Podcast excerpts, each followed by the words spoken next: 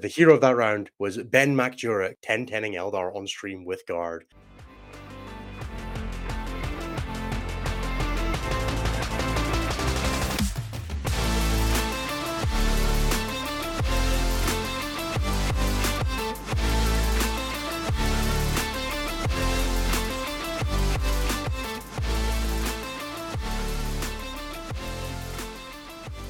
Hello, everybody, and welcome to episode 53 of Stat Check.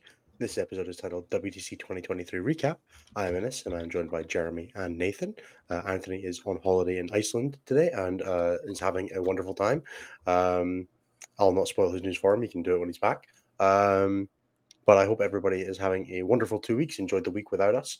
Uh, had a great time at WTC War Masters or any other events you were at, and is looking forward to us getting into it because uh, all three of us were there. All three of us had a great time. I'm sure Anthony, Tim, and Typhus will all share their experiences at separate occasions whenever they get a chance on the network. Uh, but you can best believe that, given how much of a stellar event it was, that none of us will want to shut up about it for the foreseeable future. So you can imagine that this will probably turn into a multi-week coverage of what the event was like. And it's only, as Jeremy is so cruel to remind us, exactly 51 weeks today until the next WTC starts on the 6th of August. So, without further ado, how are you guys doing? How was your event? Are you having a good time? That was the most soothing radio voice esque intro I've ever heard in my entire life. And major kudos to Innes that apparently the exhaustion and fatigue of WTC has apparently made him an, a radio personality from professional radio. My um, voice is just so screwed up that I can't really go above this level of voice at the moment. all we really needed to do all along to make unscuffed intros was have Innes lose his voice, apparently. Um, I don't know. My flight home was unscuffed and had no problems, so I got just a direct flight home without any issues. Took the train from Mechelen to Brussels with TJ and Fox and then saw Eric Forsman of Team USA on my airplane back to Chicago. Uh, I don't know. It's hard to figure out a way to start talking about the WTC in the last week of stuff because there's like we'll probably do it something like chronologically. Um, that seems like the easiest way to do it. So let's Jeremy. go with the simple questions. Nathan, this was your first hmm. WTC. One, did you have fun? Oh, it's fucking blast. I don't I think the coaches got used to me just walking around and like making eyebrow waggles at them to get information. Um, I would walk by like Denise, uh, the coach for Team Australia, and just like waggle my eyebrows at him, and he'd look at me and he'd either waggle them back or not waggle them back, depending on how they were doing. Denise is a gem. I love um, seeing him every year. And then the coach for Luxembourg uh, came up with a signal where if they were doing poorly, he'd crawl under a table and rock back and forth crying. Unfortunately for a, the Luxembourg. Is that a signal or just what he was doing and you interpreted it as So it was a signal because he told me he'd do it. Unfortunately, he did it quite a bit over the weekend Aww. because Team Luxembourg was having kind of a rough go of WTC. Despite Thierry and their coach being just amazing people, they were the only two members of Team Luxembourg I got to talk to, though. So, so yeah, uh, WTC 13 out of 10 would do again. Uh, I'm planning to do again. Uh, you will be doing very, it again. You and I'm very, yeah. I've been told already in our back back backstage chat yeah. that I don't. I already voluntold you for Tom Neal and the chat, so you'll be back. It was. No it was choice. also f- funny because Neal was like, "Yeah, just talk to the stat check people when you get home. Figure out if they want to send you back again." And I was like, "I don't know if you've ever seen our backstage chat, but if they get like one good review and they think that I did an okay job, I'll come back." Money um, well spent sending Nathan to the WTC. I will say oh, that. Oh, for sure. Just for yeah. the look on his face when he had to realize he had to play War Masters with down 35 models. Uh, oh, well, I'll tell, we'll that, I'll tell we'll that story that. eventually. We'll tell it during the War Masters portion. um, I had lovely, I had a lovely experience. I think if you can go to WTC, even as a non-playing person, like just hanging around for a day or two, is an amazing idea. You can meet like all the coaches, like all the players. During downtime, you can say hi to anybody. During game time, you can still say hi to coaches, but you should like wave at them first to make sure that they're not like dying between things. I know of at least people who two people who attended just to do War Masters who got adopted into other roles because they were there uh, yes. in TJ and Tom Crayford. So TJ Uh, definitely volunteered himself into a role. I think not knowing what to expect. Did I will like, also- I guess I'll run the shop. And Tom, we just Yeah. kind of were like, "Hey, you're coaching us now." Uh, Yeah. we just kind of grabbed Um, him by the neck. We're like, "We have a spare player player card because a guy got chicken pox. Here you go. You're us now." Oh, Ben, Yeah, I, I, I talked to Tom. McJurick, Oh, yeah, Ben McJurek. the most Scottish Scotsman who was present for the Scottish national team. We'll get to that as well. So, very quick, Jeremy, how was your travel home? I'll cover mine, and then we'll do the week. Then I'll run through what this breakdown of the show is going to be for everybody at home. Long but uneventful, which was good. I got home in one piece. I said hi to my cats. I hugged my wife after I had not having seen her over a week, and it was all lovely. And then I slept for I don't know somewhere between thirteen and seventeen hours. I lost track. It's pretty good. I, I think I did the same. I got home and it was like fifth. It was like shower, bed. Um, I will say I have the wonderful pleasure of because I booked the direct flight from Brussels airport rather than Brussels Charleroi, the south one. Uh, I left my hotel at ten forty. Was back at home by five p.m. It was magical. I was also home by 5 p.m. Yeah, but you time travel. It's not quite the same. Yeah, I was home. I was home before four o'clock my time. I got uh, the best part was that it took me lo- uh, so much less time to get through so many more people in passport control in Chicago than anywhere else. Line comparable length, but it took me way less time because apparently, never mind. We won't talk about that. That was the only travel problem, not the only travel problem I had getting to Brussels. Rather, it's a fucking disaster. Anthony You've told me broken he's the never. curse. You made it to the event. I did, and I got back in, in on time. Actually, early even. It was great. Uh, you go. In it, so Innes, how are we going to structure this fucking nonsense? So the way we're gonna very broadly structure this is we're gonna start by doing the last two weeks in stats because we missed last week. People like to know what the meta is going on. I can tell you in advance that it's going to be it's the same dumpster fire it's always been because nothing's changed. But we're gonna do it with like the level of vim and vigor that you've always expect from stat check, which is to right, say vi- functionally none. Vim and vigor it is. All right. Then we're gonna do the WC coverage in probably three steps. We're gonna cover the War Masters because all three of us played in it.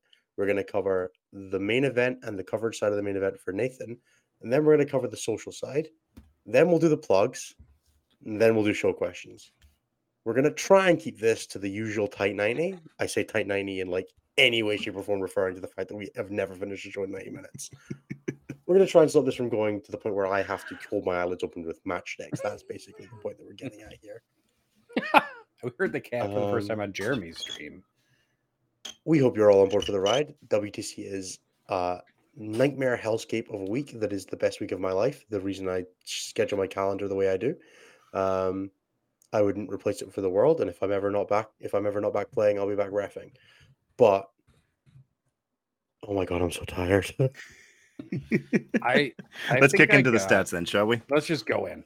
All Let's right. do the stats. So so I can mute and sleep for five minutes. so like Innes said, I'm gonna blast through two weeks of stats because I don't give a fuck. And um, Oh, also, I will add a caveat to this. I have done the stats for the last two weeks. I have not finished faction checks because I slept for somewhere between 13 and 17 hours. When the dashboard is updated in a few days' time, everything will be fixed. But so, Yep. caveat that some numbers might differ slightly from whatever you end up seeing on the dashboard. assume that everything is plus or minus 3%. There you go. All right. Ready, folks? Plus or minus 3%. Um, unsurprisingly, I'm just gonna sum the two weeks of stats together because I don't give any any shits about the numbers really. Uh also, as a cool advertisement piece, we will at some point be going through the stats for the teams event. We got really cool stats from talking to Diffie at, from Best Coast Pairings who has been giving me who gave me stats over the course of the teams event. So at some point, Cliff, Jeremy, and I are going to go through those, and then we'll probably do a piece of bonus content on them for patrons, or maybe for everybody. I don't know yet. I haven't decided.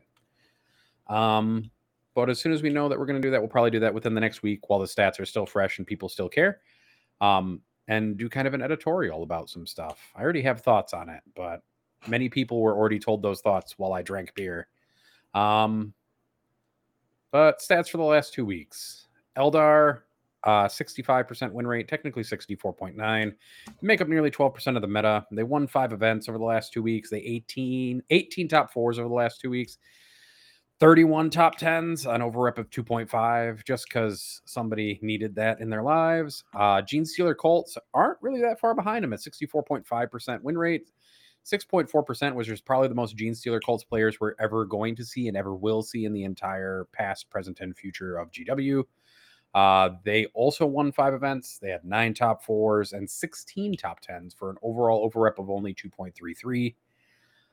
Uh yeah. So that's that's the top end. Um there were five other GT wins uh by five other factions over those two weeks. So five other factions. Every other faction, not Eldar or Craft World Eldar, together Just just to got the same how number of how many- GT wins as events? Eldar, or uh, 15 events. 15 events. and five of them weren't GSC and Eldar. Yeah, correct. One third And of them were each- won by Eldar, one third of them were won by GSC, and the other third were won by five different factions, Yep.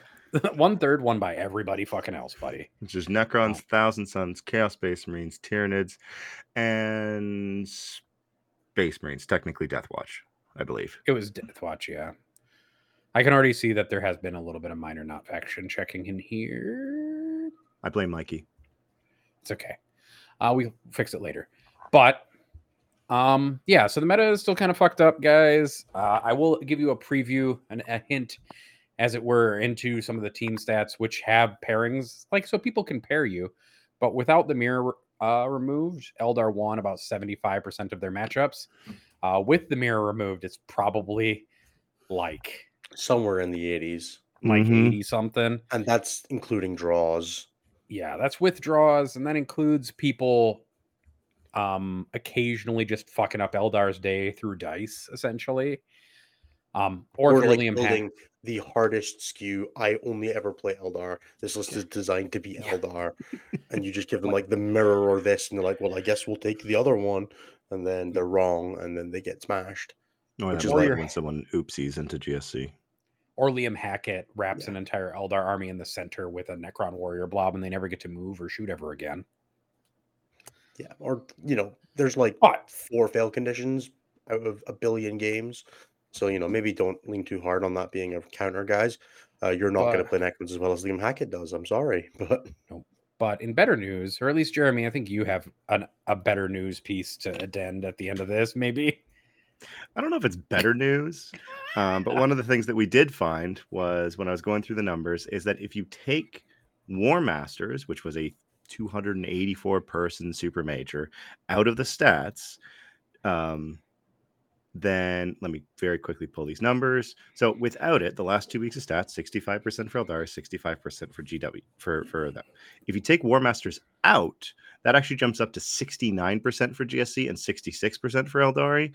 So apparently, War Masters, where you have the top end players all playing, in theory, the best that they can, um, you drop Gene Stealer Cult win rate by about five percent. yeah, I think GSC got found out pretty hard this weekend, is probably one of my biggest takeaways from the event. They still did pretty well overall in the numbers, but they did have a real bad day compared Will compared to singles. There's a big differential in statistics. Yeah, I mean, like out of a potential singles potential, and teams there. yeah, I think GSC went like two, one, and four into us as a team. And I think America, Mhm. Team America said they went like all one and six into them, things like Yeah. that. Like it, GSC are Yeah, six very losses clearly and one able to draw f- into America. Uh, if you're planning for it, you very clearly can beat GSC. There are definitely Mhm. things that beat them in the meta, and if they caught even the smallest nerf, I think that they're Now, what I also want to look at is the round by round win rate for GSC at that event, um, which I'll look at when I do a deeper dive later. Because one of the most hilarious things was mission three of War Masters was Ritual plus Scrambler Fields, which when I played my GSC on that, I was like, so I can't take an objective for the entire game against Custodes because you will just make it sticky and walk off. Yep. And I can't drop on it, and I can't walk on it without you just See, blowing me I up. played against knights in that mission, and we both forgot it was a rule. So just as an aside, um, for wins, so I went through the win loss data for GSC after round like 6 Uh-huh. um, or for through round six basically, and they were at a fifty-four percent win rate, so respectable. Uh, This is for the WTC, not War Masters. This right? is for teams by Yeah, okay. itself. Uh, so 54%, which is the largest drop of any faction aside from Tau, but we'll talk about Tau some other time. Uh, they on average though only scored a 10.7, which is a 10 to an 11 basically. Mhm. So they on average scored a draw or an 11-9, which isn't great considering that GSC are one of the top most singles factions at the moment, right? Yeah, I think our GSC averaged a 12 when I took Mhm. Croatia out of our pairings because the Croatia round was very weird for us. So like we're gonna talk about this more in like before a whole week, essentially. Probably next week is probably when we'll talk about it. Um We need some time to to- process the numbers. we- yeah, and like to decide how we're gonna split it and stuff like that. I think we're gonna split a few different ways, probably by seeding, also by phases of WTC, and look at how all those things change these numbers because there are definitely some situations, um, like the U.S. into Cyprus, where some of the numbers kind of get can get a little skewy because of it, um, which is worth taking into account when you're doing some of this stuff. I don't even think anybody took leagues at uh No, they're talking about just in general. Oh. No, no one, no, no. There were no leagues, there were no world leaders, and there were no Death Guard. uh, There were a at the War teams event. At the teams event, at War Masters, League- there was one Death Guard player. One Yeah. Death Guard, there was a Votann at least. Like there was definitely a few. Yeah, So there- Leagues had a the Votann guy. thirty-one point two percent win rate over the last two weeks in GT. yeah, that's what I was. That's what I was about to say, actually, as well as 31.2% for them. It is still making them the worst faction just under Drukhari, who are at 34%. Um, they both have about the same play rate. They both had just slightly over a dozen players. Um, so they're not doing too great. There's a whole slew of the uh, meta that needs some assistance. Um, yeah, I like want to point out one of the like interesting things I 14 noticed. factions. And this is probably heavily skewed by War Masters, so I'd have to take that out again because War Masters was a very weird event from a meta perspective. Um, Marines are dropping considerably in in play percentage. They're down to fourteen percent of the meta when they were at like nineteen percent for the last few weeks. Is that summing all of them? That's putting all of them together, yeah, in the the second tab. Fourteen percent is low. Um, like if you look at relatively the- speaking, yeah. If you look at the full data set that we have, they're like eighteen percent. Yeah, and usually when we're you used to them being around two weeks. twenty to twenty-five percent realistically. Uh, that was the end of Maybe That was the end of Arks. Arks was when they were getting into the twenties. Historically, they're between fifteen and twenty percent. Yeah, I just always Um, remember them being around twenty percent. It's just yeah. kind of where they've sat. Yep. Uh, but yeah, Eldari are still at, are at 12% of the meta. So we might actually see, until there's an adjustment, Eldari pass Space Marines if that trend continues. I mean, it does help that you only need to collect like maybe thirty miniatures for an Eldar army at this point. Yeah, but so It's many of them true. are ancient. Yeah. Mhm. Well, I mean, some of them are Forge World, but some of them are very easy to acquire. Uh, we're not going to talk about probably too much more than that to answer Sam. Um, we probably won't talk about some of the weird proxies and situations like that. We'll, we'll talk about my proxy situation, which is an Um, entirely different set of circumstances. I will actually address this very quickly with Croatia. Uh, we identified early on in our round that they were using quite a few not WYSIWYG or proxy models, and we just let it slide. Um, we didn't really feel like making an issue out of it during the first round. Uh, we let that, we let other teams do that. We were more just interested in playing out our first game and making the most of it. Um, Ella Woozle, that actually might be something worth tracking. We do have player names. We can see them when they switch factions dramatically, but it's worth also noting that it's better to use that as like if it's consistent over time and not like a week to week thing. You want to see if that player population like slides for multiple weeks into another collection before making a decision about where those players are going. Because some people who play a lot of competitive 40k have like have access to six or seven or eight or all the factions if they need to. So it's worth waiting to take a look to see how that population swerves and if it's consistent. Right, now that you're all depressed, um, maybe two weeks from now, GW will fix everything. There you go, or a month from now, rather, because it's only mid October, mid August. I definitely believe you, Nathan. Definitely Sure. believe you. We can all believe me. It's a terrible but not idea, dominant, really. Nathan. Man, I just felt like a surge of adrenaline. my adrenaline, my adrenal cortex system may be mostly broken, um, but it, it still managed to just squeak out a surge right there to wake me up a little bit more. Thanks, buddy. Just You're like, how dare you? How dare you say such a thing? All right. How dare Shall you we say the kick off that made me the uh, the event discussion? Because I think Yeah. stats, Yeah. nothing has really changed. Let's do it. How is it? How did everybody feel about War Masters? How did you? How did we all do? I guess I'll start. Go for it. Nathan will go to you last because your story is the most amusing. It is Um, the funniest. So I, I, I'll be honest. I, I talked about this beforehand on the show. I had no idea what I wanted to play going into War Masters. It was like a month before list sub, and I hadn't hobbied in like two months. Uh, so I just basically asked my team, "All right, who isn't playing War Masters, and can I borrow your army?"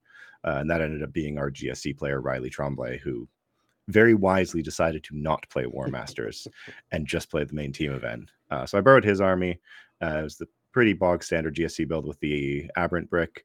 Um, I had fun. Uh, I lost my first game at Imperial Knights on a misplay round battle round two, and then from there uh, I just kind of faffed about. Uh, I beat Marines twice. I lost to Custodes. Um, I beat Knights the second time around. I played it. I hate. I played Air from the Iceland team uh, in a absolutely stupid game where I this was round five, I think, at this point, and I said, I don't care what happens. I'm putting my aberrants nine inches away from Canis Rex. If I go first, I end the game turn one. If I go second, eh, we'll play a game. And I rolled the six to go first. And killed Canis, and Canis killed five aberrants back. And then the game ended turn two. Uh, and then I had played a wonderful game into Florian from uh, Team Netherlands into his T Sons. Uh, it was round six of the event, and we were both very, very tired. So there were many moments where we both just said, "Okay, let's take a moment, pause, collect our thoughts. Uh, do you want a Red Bull to try to get through the round, maybe, or something along those lines?" Uh, and we played to, uh, I think it was actually a points draw, even, but uh, it was definitely a WTC draw. And yeah, Florian was absolutely wonderful to play. Uh, Oh, I was very happy. Florian's lovely. Oh, he's like we, we've talked in the past, but we had never had the opportunity to play. Our teams played last year. Our teams played again this year. Uh, but yeah, it was. I finished with three wins, two losses, and a draw. So the perfect three-two-one record. Um, the most notable part of this is I finished in the exact same position as I did last year. I finished 74th, except last year was 74th out of like 150 people. This time I was 74th out of like 280 people. So I went up a win. I went up 18 differential points over six games compared to last year, uh, but I finished in the exact same spot. So I'm kind of hoping next year I can break that and finish above that point. Uh, Yeah, I yeah, mean, that was that was my like a honest. fairly I had fun. Um, I had considered dropping after day one because I was one and two and not particularly enjoying myself. Like my last two games had been fun. Uh, my round three, I played into the French uh, player Benjamin. Uh, he was an absolute charm to play. He kicked my ass in on uh, ritual with scrambler fields because I couldn't take an objective in no man's land to save my life. Uh, but yeah, I decided to play it out. Um, most notably because Riley was watching all of my games. Uh, and also Patrick Woods, the Norwegian captain, was watching all of my games too. And it was only on round five that he realized that I wasn't our, G- our team's GSC player. Which was he was like, oh, so me watching really isn't helping. I was like, no, I don't play this how Riley plays this at all because I have no idea what I'm doing. I had three games with GSC before I came to this event. It was uh it was fun. Disinformation campaign, baby. Oh, 100%. There were definitely times after the game after each game when Riley would be like, "So why'd you do that? Or why'd you do your allocation like that?" I was like, "Seemed interesting. It Seemed like it'd seemed be like the fun. It seemed like the right idea. I don't the really time, know what I'm doing here. I'm just kind of throwing dice and hoping that I kill models." Um, but yeah, that was me. Uh, Innes, how was your War Masters? So my War, more message was um significantly better than uh, I expected it to be. I, I was basically going in with the expectation that I'm playing Deathwing. Um, this is my team's list. It's intended to you know duck and weave, dodge the Eldar matchup during pairings process, and then beat most of the rest. And uh, instead, I decided to just carry that energy straight forward, and it was like I had the hand of the WTC gods pairing for me. Uh, so I managed to dodge, dodge Eldar for six rounds. It was great. Uh, so I managed to play. Um, so unfortunately, we had arranged a pickup with Brian for the tournament. And the tournament was be at the venue for half a. Pairings are at half eight. Um, round starts at nine. Now I'm looking at the thing. It says pairings are at nine. We'll be fine if we're a few minutes late. Um, but I would still like to be there early. I hate being late. I despise it in all things. Um, I would rather be like four four hours early than three minutes late. Um, but Brian does not share this energy. Now I love you, Brian, but um, you you were not prepared for for that early. Brian had lost the car ticket. It took us ages to get to the car park. It was awful. Um, so I ended up pairing uh, late uh, into my teammate Ricky, who was also in that car with me because there was no one else to play. Uh, so I'm very thankful that we got to continue playing the War Masters. I'm very thankful to Brian for taking us there in the first place because that walk was not pleasant. But it would have been nice to play somebody besides my teammate. but I played Ricky and his Gene cults. Ricky was exceedingly hungover from the night before, and I won that game 19 1. Then I played into something else. Oh my god, this is Do I- bad. you want me to pull up your pairings for you? I've played too many games of Warhammer this week, Jeremy. I've played 14 games of 40k. It was too many.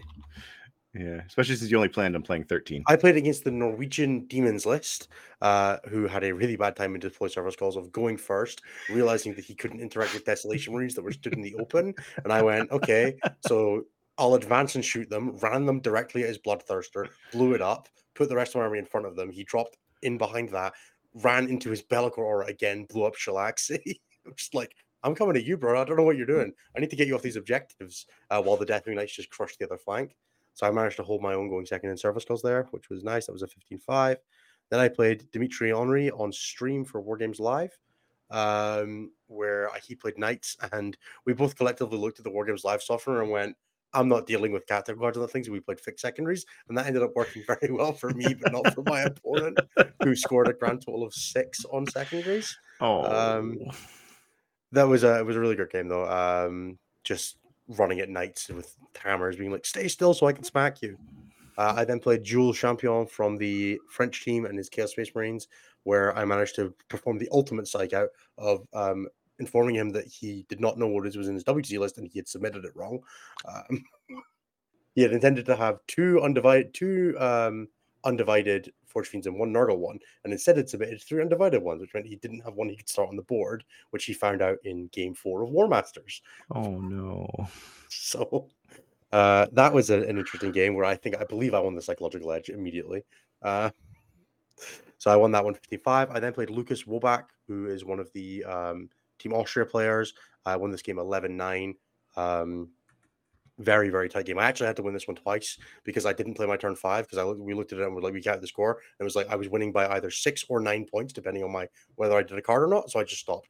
Uh, I was like, cool, we'll just not play it. And then I came back 10 minutes later, and one of the Austrians grabbed me and was like, hey, you need to come back. And like, missed a secondary here. And I'm like, okay, cool, I'm going to play my turn five then. So I then played my turn five and won the game again. it's like, okay, cool. But I did, you're right, I did have to actually play my turn five, but it was funny to win a game twice, I will say. Uh, then I played Alexander Sacco of the Belgian team and his Chaos Space Marines. This was on the French War Games stream. Uh, this was a super cool game. I was not expecting his list to play the way it did. He played it very, very well, uh, and we. Uh, he actually asked me to concede on turn four, and I looked at him and I was like, ran the math. I'm like, if I draw a five point secondary card, don't we exactly draw? And it was like deer in headlights. He was like, oh no, and then flipped the five point secondary card, scored the homers in his deployment zone, 10 10, which then propelled both of us directly into the shadow round, where I proceeded to get smashed in 40 minutes. by the Johnson Sapphire, because you duck and weave works until it doesn't. Duck and Weave Uh, works until what five of the seven top are Eldari. If I had gone first, there was play there because um, basically the premise of my list is Deathwing Knights that advance in charge. When you lose to a Night Spinner, that doesn't work. But you start the Deathwing Knights off the board, they have to start all their reserves off the board because I have Desolation Marines, which means that if I go first, I get to try and hit a nine inch rollable charge onto something that matters with the Deathwing Knights. And I can stage it so that only one of them can phantasm away. I get a turn of desolation damage. Like there's a game there. Said I went second, and then the then all his screens came down before I could do that, and I dropped and Nuts in the objective, and I got 19 1. But there's a game there if you go first. The Dark Angels definitely could have played that. Um, I definitely didn't say that to Quentin. I definitely said, well, I think me going second gives me a chance here. I was like, ah, I've just lost this game. Cool. but it's much funnier to do it the other way around because you can maybe try and psych them out into playing it wrong. But Quentin's far too good for that. So uh, Quentin ended up finishing third. Um, and then we had Fred Otto finished second with Eldar, and Thomas Wobach finished first, also with Eldar. Uh, my round six opponent, Alexander Sacco, finished fourth. So congratulations to all them. I did, in fact, finish fifth in the War Masters, which is the best I've done. I think I've done like 20th and then 17th and now fifth. I think on my War Masters over the over the last three years of doing it. Can't complain. It's even across three editions now. One per edition. Yep, so far. We only had one in ninth edition, right? So So see you in eleventh. yeah, exactly. I'm not allowed to play the 10th. I'm not allowed to play any more 10th edition ones. I want to keep going up. I've got to keep. I've got to keep playing in a new edition. fair, fair. So I How guess we could yourself, talk. Nathan. We want to talk about my War Masters experience. Yeah, Sure. Um, So my first, I played Death Watch. Uh, David Gaylord of Team New Zealand lent me his army. Um, so I played his list, which was 35 Death Watch veterans, uh, Proteus kill team with missile launchers, a couple infiltrator squads, an inceptor squad with plasma bla- plasma guns, uh, desolation squad, and some other nonsense. Basically, just a pretty standard Death Watch list, except for the missile launchers, which are, which are slightly like off meta as choices go. Um, it was I played like a few practice games with it. Uh, David sat down with me one day on TTS and kind of gave me a basic run through on how to play it. My first round opponent was a World Eaters player who was at their very first competitive 40k event um, with a non competitive World Eaters list. And I put them in the ground 20 0. um, like just all the way in the ground. Monster. Um, they had a great time. I introduced them to Anthony. Um, it's like this is the person that you should talk to instead of me about getting to play better. Uh, especially if you want to play World Eaters or aggressive armies. It's not me. Don't talk to me about this, please. Um, and then I I was pretty convinced and was that I was going to get paired into a good player next. Um, and so I got paired into. Well, I said I'm going to get paired into a WTC team captain next, and lo and behold, my second round opponent was a WCT WTC teams captain. I believe that was the second round, or was that the third round? Who was it? We can tell I'm, you. I'm, I'm just gonna pull It was up. the- Patrick Woods. yes, I played the Patrick Norwegian team Norway. captain. Yeah, okay, the one who yeah. followed me around day two. Yeah, so that I think I pa- I got paired into him in the second round, and I lost a, v- a squeaker on Servo Skulls because I had never played Servo Skulls before, and if I had played Servo Skulls before, I probably would have done a better job. But while playing Patrick, I killed like six thousand points worth of Genestealer Cult, um, and was winning until turn five when I fan- finally when I ran out of resources to keep him from putting Servo Skulls into my deployment zone, and he beat me 11-9 um, because I made a couple errors in teleportation. But I also got to meet the nicest group of people on the entire planet because I played him. Um, Team Norway gave me a yoga mat. They uh, offered to have their physio give me like a foot massage when when they got there to help me out with my feet and stuff like that. I never took them up on that particular part, Should but have. They were the nicest people. I have a jersey from them. Um, they were also very tall people, so the jersey like makes me look like a child. Uh, but yeah, I got to meet them. I got to see them every morning for breakfast. Uh, Patrick Woods was a gentleman and a scholar to play against, and I lost eleven to nine in round two.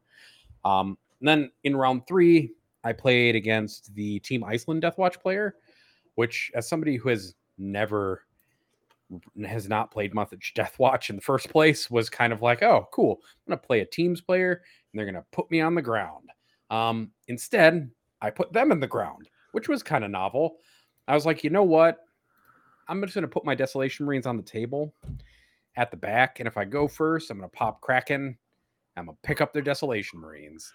Um, and they deployed theirs just 36 inches away from mine. I popped Kraken rounds, oathed that oath the Desolation Marine squad, and picked them up right away. Oh. And then the game was basically me chasing them around the table for the rest of it, and I won. I think I got a high, like a high win out of that one. It was fine. Yeah, So, going first helps a lot. 17-3. in Death Watch matter. What? Going 17-3. help first helps a lot. 17 3 there it was yeah going first and being like fuck it if i go first i'm going to do real great sounded like a good choice to me um It's very hard to outrange the other person's desos when they can move and shoot uh, with Yes. plus six range. Uh, there's also the option that if that doesn't work as well, you can go dragon fire and just try and hit the advance. it's true But i just i went for what i thought i could um being able to like turn off cover getting plunging fire because of those ruins also is hilariously good with desolation marines hey look ap2 desos Whee! AP3 ignores cover Vanguard launchers. This Yep. is just a night spinner. Ah, yeah, I totally forgot they were AP3 on the Vanguard launchers. Oopsie doodles. Um, eh, whatever. Wouldn't have made a difference. Uh, made it would have it would have made a difference into uh in my fourth game matchup, but uh, in the fourth round, I played Florian. Uh, and the Thousand Sons. Yeah, No, did We- you guys share Florian? we did. did. I play. I play. I played Florian. Um, and in I was starting to run out of brain cells because I had like ten hours of travel delays and had not slept basically at all. Um, so I made a couple early mistakes into Thousand Sons. Um, I did. I was actually doing pretty well going first in the trading game. I took half of Magnus's wounds off round in one round of fire from Desolation Marines. If I'd remembered that the Vanguard launcher was AP3, I probably would have taken off actually about four more wounds off of him. Um, such as Why would. AP3 matter into Magnus, who's a two up armor save with a four invulnerable save and ignores cover? Oh, you're right. I guess it wouldn't have made a difference. Maybe it would have. I don't know. Eh, doesn't matter. But that was fine. Took eight wounds off of him. Sent my Proteus kill team forward because I didn't. I thought I needed to go pretty aggressive. Tried to roll a high charge to get him into the the changeling and the rubric unit behind him.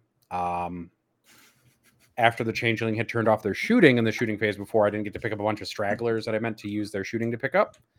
Um, I also was hopefully going to use some missile launchers to pick off a little bit more off of Magnus if I could. Um, they charged the changeling, didn't roll particularly high, and then they failed their battle shock test against the changeling, and then they sat there twiddling their fucking thumbs in the open in front of Magnus. Um, and actually, in spite of that, they still managed to live for, through far more firepower than I thought they were going to. Uh,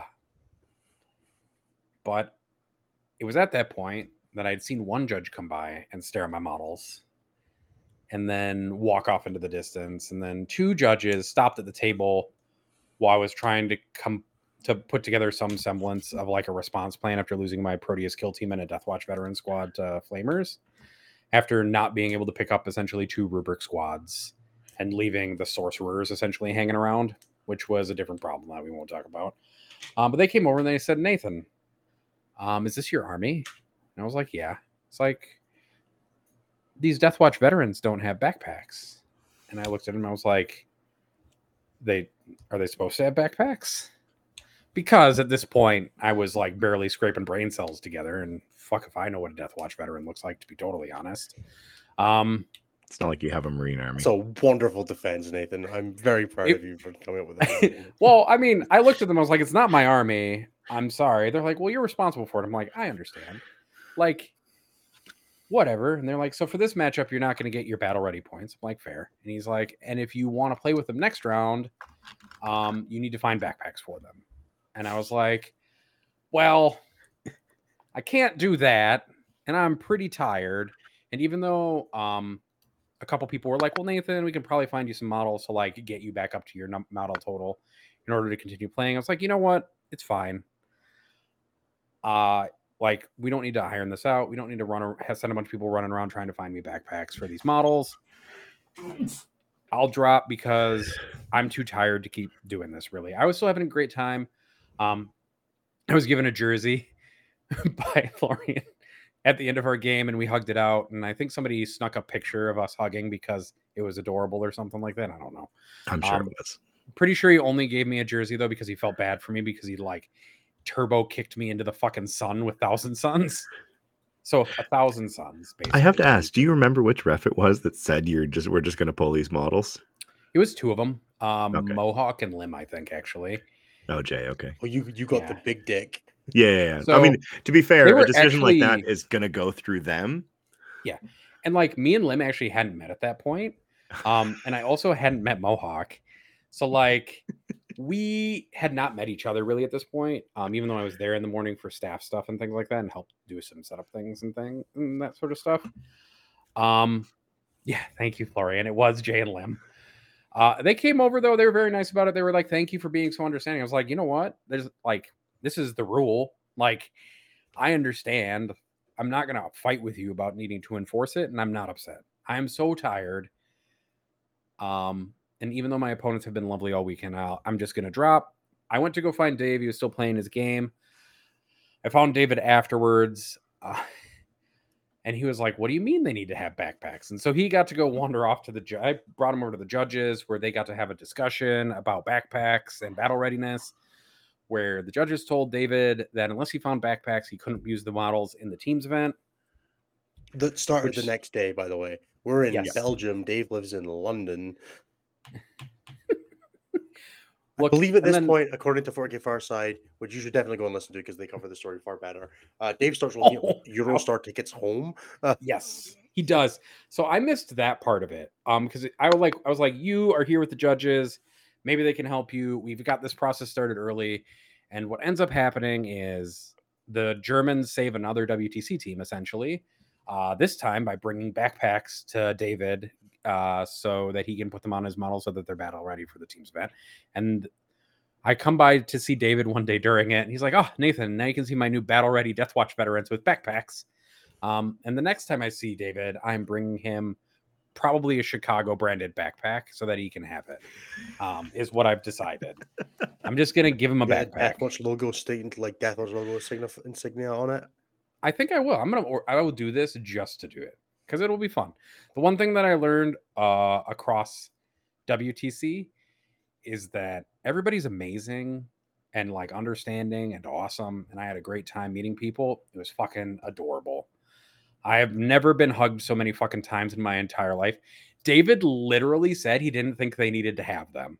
Um, he- This was David's like- first WTC, right? yeah, it was David's first. David WTC had just apparently wasn't never phased. looked at the modeling channel.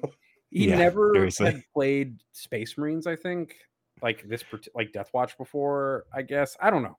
I didn't ask David too many more questions because I was just like, "You figure this out. Yeah, that's right. I'm dropping."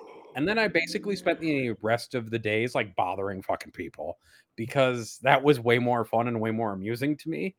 Um, so that Yeah, was you, my you were you were very much around my game with Florian when we were I, I was. just standing there trying to figure out how either of us could win the game. We were, and it was just a cacophony of errors in our game.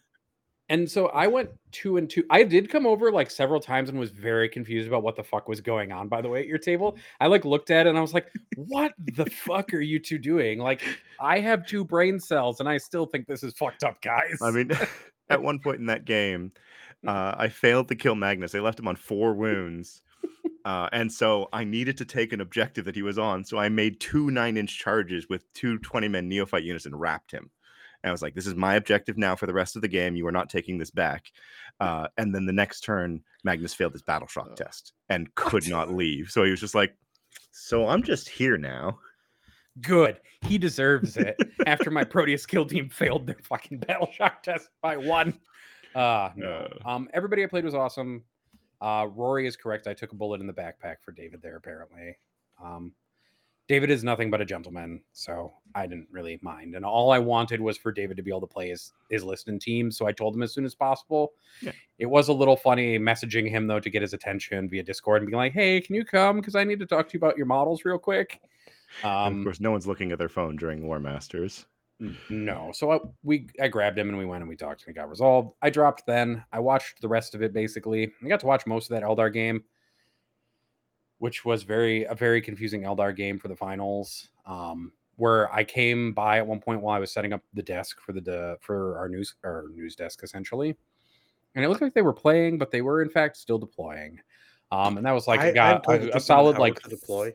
it was like 45 minutes yeah it was i'm gonna not lie i think joe from war games live was gonna lose his mind because they were still deploying like 45 minutes in. I can't wait to watch that game back. I've not watched any coverage back yet. I'm very much Uh, looking Say, this is why there are clocks for this game. yes um and i believe somebody did run out of time during that game which is not something we're gonna probably talk about but No. i had an amazing time and i will play in war masters next year i will probably play with an army that is maybe a little simpler to play than death watch is maybe knights or something i don't know something with big robot goes burr is probably a better choice just in case I hear travel Deathwing Knights are pretty easy. Now just give Well- him Crusher Stampede. oh oh oh We can, we can sort don't that. get don't get me that excited, buddy I'm sure it's coming back. Ah, I I will play big monsters and just go ma the whole time and like yell at people. Um, that's all. Also, Florian, I wouldn't be surprised if this is actually the case. That uh, so he poses my conclusion from this is that you can just field half assembled models in UKTC. Honestly, yeah, a little bit. Um, Yeah, I for- will. al- So for anyone who is not familiar and who hasn't been following along for the last like six months as we've all been getting ready for WTC, they are very strict on models being fully assembled. We had an entire captain's vote last year on whether or not you needed to have the crew hanging off the side of a Venom or a Star Weaver. Um, but like, yeah, Marines should have their backpacks. Um, Mhm. Generally, guns are supposed to be what they actually are. Like WYSIWYG is fairly strictly enforced, even when it's fake. Um, but yeah, it it it, it definitely came as a bit of amusement to me that David had not fully assembled his army and it was just like, what's going on? Just remember, guys, Jake can tell the difference between Eightbound and exalted Eightbound, and he's going to make that your fault. Yeah, he can. Um, If it's in the war gear. I'm really enjoying all these people telling me that the news desk was great. So I was on the news desk a couple times. The news desk was amazing. I need to go back and watch the segments that like Please- happened between the other rounds because I want to see what you guys did. Please don't give me more compliments. I can't. I take them. will. Go you were away. wonderful. No. Yes, Stop. Nathan, you were Typhus. amazing. Typhus did this to me, and we'll talk about it later. Um, why don't we talk about the teams event? Um, and I guess I can start, and I can talk about kind of the general function of how the teams desk, how the news desk works. Why don't you, as the person who had never been before, explain to the people what the WTC is and why it's cool to watch? Fuck. What is the WTC? The WTC is essentially the Olympics of 40K. Um, if the only thing that it is fucking missing is everybody coming in on a March of Nations thing, like with Scotland playing fucking bagpipes while walking in under their flag We'll or do it. stuff. Please do. I actually think that would be amazing if all the teams came into like their own little national anthem thing. But basically, WTC is every country picking up their best players through whatever manner their country chooses to come play an eight man teams event, plus whatever assorted staff, plus whatever assorted non playing coaches and stuff. Private chefs in the case of some teams, physios in the case of others. Somebody brought a chiropractor, if I remembered correctly. Um, some teams just bring themselves. And then you essentially start the event with a pool similar to like the World Cup, where at, at four teams are put into each pool. Each pool is seeded with a seed one, two, three, and four team. Seeds are essentially based on prior performance. And in order to keep the seeds balanced and so that you don't have two like England and the United States or England and Poland playing each other in pool play where they might potentially like knock each other into different performance brackets before even entering into the seeded rounds. You then have similar to the World Cup, each team plays the other teams that are in their pod, and then they move from the pod phase after round 3 into seeded play, where all the teams are seeded and then play the closest seed to them essentially. So on round four during the first round of seed play, the United States played Germany based on who the scoring from their pod because the United States had scored the most points and Germany had play had scored the second most points. And then it just kind of goes from there where you play the other top seeded teams with no teams playing each other twice. Um, so if you follow the coverage on Contact Lost and on the WTC YouTube page, what you can do is you can watch our coverage where we start during pod play, where we have Typhus and Nathan Roberts. Typhus also, um, Typhus and Nathan provide a bunch of insight and an analysis of different decisions because both of them have both played for WTC teams, coached WTC teams, and helped teams, uh, specifically England and Poland, with their prep for this year's event. Um, so they provide a bunch of insight into how pairings work, how you should do pairings, how factions are changed, how scoring works, um, and a bunch of other factors that you consider while doing WTC stuff because there are like multitude of layers past singles that you're considering in order to do teams. You have to consider pairings where you where you pick what you essentially will have a player from your team play and on what tables they play based on different things. I'm not going to do a whole tutorial right now, but I will say that as a first time WTC goer who knows basically the bare minimum of all this shit, it was quite interesting. um, I met Josh Diffie there uh, from BCP, and I talked to him about what I was trying to do, and he said, "Oh, well, at the end of each day, I'm just going to give you all the stats for that day." I was like, "Awesome!"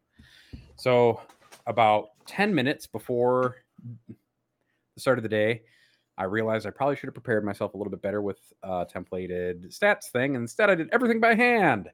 Um, you'd think, Nathan, definitely you could prepare that for the next day, but no. Um, I got about three hours of sleep a night um, and was constantly busy doing stuff. So instead of prepping stuff for the next day, I winged it the whole week. so So But he- sometimes I'll- he's really got the WG spirit, guys. He Like, does. I could prep, or I could stay up another hour drinking. It's not Yes. a tough question. so really the other part of the WTC is drink. No, I'm, the other part of the WTC is like this whole social side of the WTC where after the event, during the event, between rounds, everybody kind of gets together and talks about stuff. Uh, there's a moment, I think, on the last day where there's like nine of the top 10 ITC ranked players from like last year all sitting around chatting over beers effectively, which was kind of funny. Um, there were definitely moments where you just saw the concentration of uh, such such a large amount of com- the competitive scene that it was kind of like awe-inspiring for somebody who was first time at WTC. Also, everybody loves each other basically at the WTC for the most part. Like the level of sportsmanship at the WTC is fucking amazing. I always describe it as the most homoerotic Team event. Telecos was just kind of gushing back and forth about it. It is also that um, I've never been goosed and kissed by so many men in my entire life. Uh, Nassim is one of the people who will greet me by hugging me from behind um, and like whispering in my ear, "Hello, Nathan." Um, he's the only person who does this, and that is why he's the only person who does it, and I allow it. Um, The first time he walked up behind me, I almost threw him because I was so surprised because no one else has that like grabby of hands aside from maybe Jeff Brown. Also, in front of his wife, uh, Tim Penny brought his wife. He just ran up and goosed me before the awards ceremony, like just grabbed my ass and like ran away giggling like a small child. It was fucking hilarious. And I asked his wife if if uh, she'd ever seen Tim quite like I don't man, I can't remember the word anymore. Uh quite so handsy basically before with other people and she was like, "No, I've never seen him this way ever in my entire life." so it was pretty funny. Um Chris, please do not do that. Uh the only reason Nassim gets away with it is because he's the only fucking person who does it. I can't handle that much physical affection. It is going the to second drive that me you fucking say it, nuts. now you've put that energy in the world. Now, yes. there's a couple Um, more things that are probably worth very quickly covering for WC before we dive into coverage of it. Teams are limited to one of each faction, so that forces diversity. You're only going to see one Eldar Eldar list per A players. Every team had Eldar, so on and so forth. Also, te- games are scored on differential, which is basically how big you win is how much you contribute to your team score. Teams are trying to get past 86 battle points, which basically contributes to um, you're playing every game out of 20, winning a game by six points gives you an 11 9, 11, se- then 11 points gives you 12 8, and so on and so forth, up to a cap of 51. You combine all of your team's individual game scores. Doesn't actually matter what the result was. You could theoretically lose seven games, win one game 20 0, lose all the rest 9 11, and still win the round. Um, so it's all purely based on points scored. Those are probably the two most important things to know going into this is that everybody is playing for every point they can get because every point contributes to how well your team is doing, win or lose which is very different from a singles environment where you're just always playing to win because there is no alternate incentive, and that everybody is playing a different army on the team. So you're never going to see two other players in the same round. Um, like you're never going, to and that's basically just a. There's a little bit more in that with pairings where teams can, you can try to do things like protect certain lists. So, for example, I played a, a Dark Angels list this event that was very strong into the field in general, but had functionally no answer to Eldar. But that's okay because I'm playing teams and I'm doing the pairing. So I just say, hey, Innes, I don't want Eldar. And then Innes goes, that's fine. You're me. Let's just avoid the Eldar. And it's great. Uh, so, yeah, but as a whole, those are probably the most important things for the WC. Uh, obviously, there's a lot more to it than that. The event is massively complicated. And you should definitely go and check out the coverage on Contact Lost, French War Games, um, w, the WC itself on YouTube. Uh, War Games Live and Target Priority, I believe, was the German stream, uh, who all covered the event in great detail. Um, there's loads of it out there. Um, every team's Facebook social media page will have dozens of posts about it and so on and so forth. I know um, teams like the Australians went through and did um, like live rounds and things like that. So there's loads of coverage out there from it. And as we get out of the woodwork, um, the day event finished. The event finished two days ago. Uh, there's going to be so much coverage of this event across the world um, that you will not believe. 4K Fireside's already published theirs. I'm sure we'll see some stuff coming out of the R War Boys like Jack and John. Um, all, all the various like other language media project projects will do the same. So do keep an eye out for that. If there's a country you're interested in, there will be something coming out of it. Also, really, the best summary of the WTC is that it is in fact not a gaming event at all, but in fact a place where you trade jerseys with other people. Yeah, it's um, it's it's like Pokemon cards fun. but for Warhammer. I'm gonna find the correct end of this jersey eventually. So here's the Scotland jersey that I got from Chris Irvine. I'm wearing and it's French definitely jersey. embodied the the Pokemon theme when uh, when he just tossed a Pokeball at uh, Ben Jurek and captured him for his team. Th- that is something that deserves being touched on. We'll so like, I want to talk about but- our event. Yeah. um, so this, I'll talk about the news desk kind of format real quick. You can find it if you want to watch it on Contact Lost and on the WTC YouTube page. Essentially, what we're going to do is pre-round and post-round every day. Um, we were going to go through some stats, and then we were going to have coach and player interviews, uh, which Jeremy got dragged over for, and Innes also got dragged over for at one point. And Innes gave like one of the most analytical review like interviews that we had of the over the course of the whole weekend where he talked through one of his pairings, I believe. Um yeah, so that was the general format. We just kind of brought over people to interview them. Nathan Robertson, Typhus, and us went through all the pairings for the like top highlight kind of things or whatever interested team matchups we were thinking about. So we went through all the pairings, and then we would uh, at the last round, essentially for the seeded round, we essentially did like field reporting from Nathan and Typhus, where we aggressively did like minute by minute uh, updates to points and stuff like that, which probably was very dramatic sounding, but also was very amusing to talk about because you also got to realize that coaches are terrible at projections. projections would go up, projections would go down, projections would go up, projections would go down every like two to three minutes, basically. As it should be. Um, and then we'd have a result, and that was kind of it. But it was a lot of fun. We brought on a ton of people. Um, had a ton of great interviews. You can watch me say at least one country's country wrong to the player from it, uh, which is always amusing. Um, especially watching me then proceed to apologize profusely because I still had only two to three brain cells left to rub together for the whole coverage of the whole event. So yeah, I'm honestly impressed you had that many, man. You did so much work that week. I recorded way too much content. I re- I did every single interview except for like two. It was probably more than I should have done, but I did But did you have a good time? I did. It was amazing. I think coaches started to get really annoyed by me at a certain point because I'd be coming over and be like, "Hey, how you doing?" Although it's easier with some teams because they had like three or four coaching staff. So like for Canada, I could bar- bother like three different people in order to get information from it. So I could spread out my annoyance across three or four people with some teams. And some teams are much more serious and like hardwired focused in on what they're doing. Um, Team USA had like a bunch of very, very friendly coaches. Um, and so I ended up talking to uh, Naj most of the week, basically, um, because Stephen Corrales, like their head coach, essentially was running around and was hyper focused on the job that he was doing, He which was good. And Stephen Corrales was an incredibly nice person to talk to outside of like things, but he was running around with a clipboard and was like a man on a man at work. Yeah, that's I don't know what else to talk about for this. It was amazing. You should go to it. That's it. It was great fun. Good. Glad to hear it. All right, Jeremy, do you want to kick us off? How was your pod phase? Let's do let's do pod phase and then we'll finish it and then the, the back four.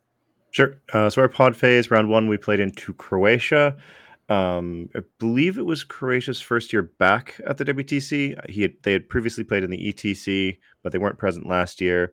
Uh, this year, I believe they were they had two Polish mercs on their team, uh, Juju and Arek. Um, it was a fun round. Um, we oopsied uh, Tim into Aeldari, and that was, or sorry, our our Aeldari into Arek's GSC and lost that game. But aside from that, I think we scored like 112 points to their 48.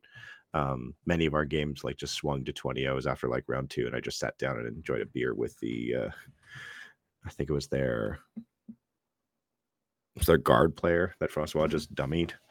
Um, so yeah, so that was that. And then round two, we played into Norway, who um, we played that on War Games live stream uh, because Patrick Woods had made a bet with Joe from War Games Live that if they lost on stream, uh, he would get the War Games Live tattoo, uh, which was a very, very bold bet to make. Uh, but Norway was definitely, in our minds, the most uh, well prepared team in our pod. Uh, we paired fairly well. We had a couple upsets in our games. We ended up drawing the round 81 to 79 in our favor. Uh, so as the round ended, I joked to uh, to Joe that uh, he still had uh, that uh, Patrick still had to get the tattoo because we technically beat them. he's like, no, no, it's a draw. You there's no tattoo. I was like, oh, okay, fair. Um, Timeout. Yeah. One second. So Nathan and Typhus bet a shoey based on the Poland English match, and if they drew, they said they would both do it together, like cross arms and do the shoey. Yeah, this and they sounds did. like some. This sounds like some half-assed betting to me. I know. But I don't Take think it up. I don't think Joe put anything up as stakes for that. Like, Well, in this case, it was having us on stream. It's not stakes, Ah. bro. It's not stakes, guys. I mean, the Norwegians were sorry. were probably one of our most fun matches along with the Dutch. Um, but yeah, so we drew that round. It was a bit of a heartbreaker for us because we had paired what felt like a very solid win.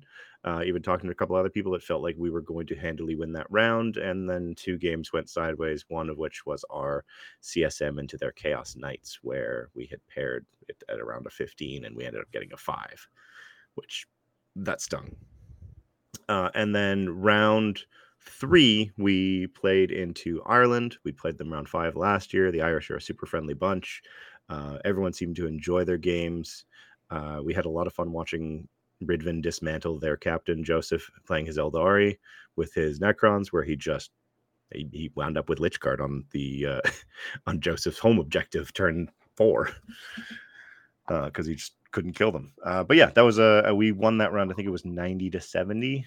Um, yeah, that was our pod phase. We came out of it with two wins and a draw. Our goal had been three wins, but you know, getting out of the pod phase undefeated was already a step up from where we were last year, where we had finished with two wins and a loss to Sweden.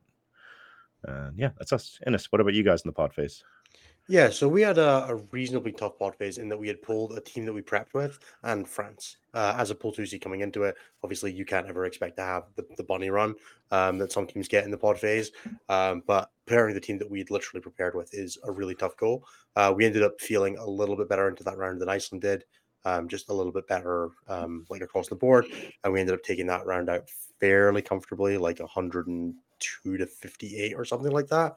Um, not a not like the definitely not an absolute blowout. Like there was definitely a lot of um a lot of margin in there for that to have gone badly for us. But just on the day, it didn't quite uh, it didn't quite pan out that way for them. Uh, I managed to pair into Yoko's GSC, uh, and he was not expecting that to be a bad matchup for him. I don't think. Um, the Dark Angels just definitely have the right answers there for that, and it was very, very appreciated in that moment to get them to get the big win. Um, then round two, we paired into UNA, which actually ended up being our closest round of the pod and one of our closest rounds. I think we won that one like 88 to 72. Uh, a really, really tight game where I think a couple of games that we'd expected to be really good for us just ended up slipping slightly out of hand, uh, which was just, you know, it absolutely can happen in that sort of environment. Um, but it was, yeah, it's not what you're looking for. And you come over and you're like a game that you're expecting to be a big win suddenly turns into a loss. And you're like, oh no, this isn't great. We're gonna we're gonna work with this. Um, but we got a few nice things in there, like a 20 0 from our thousands on the nights that just kept us above above the line.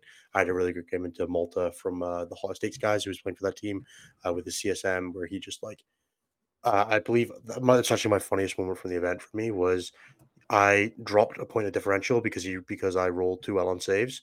Um, he shot at me um, with like a Forgefiend into my Deathwing Knights on an objective in cover with armor contempt. Did no damage. Like I just like rolled eight dice, rolled all three ups, and he swapped to. Oh, I guess I'll just do actions with my eight obliterators. I'm like, oh, you were meant to shoot me. Uh, so he ended up swinging up like seven seven battle points off of that and costing me a differential point on the round. It was uh, very disheartening. but uh, no, very well played by all of those guys. It was a really really great round. Um, and then we finished that off with France, which we played on the French stream because all the French guys were on the French stream, obviously. Uh, all the French games were on the French stream. Um, another really, really fun round.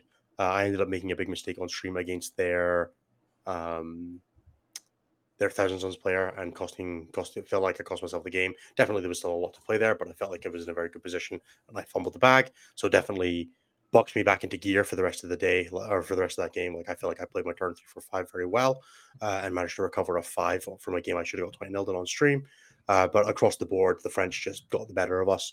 They were slightly better players in a lot of the matchups. Not all of them, obviously. My, my guys are great, but the French were very well prepared. The French game, knowing our list, the French absolutely deserved that round win.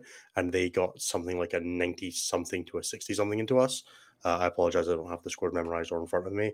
Um, but it felt like we were a couple of games going slightly more our way, a couple of swing downs not happening um, from that being like a very good set of pairings, just turning into a loss that slips the way from us. Um, it's one of those ones where I looked at my score and I'm like, yeah, if I flip that into a 10, we may, if I'd flip that into like a 15 or 20, we maybe scrape the draw. But that's, you know, there's always variance there. But it was never going to get us the win. So it doesn't hurt quite as bad.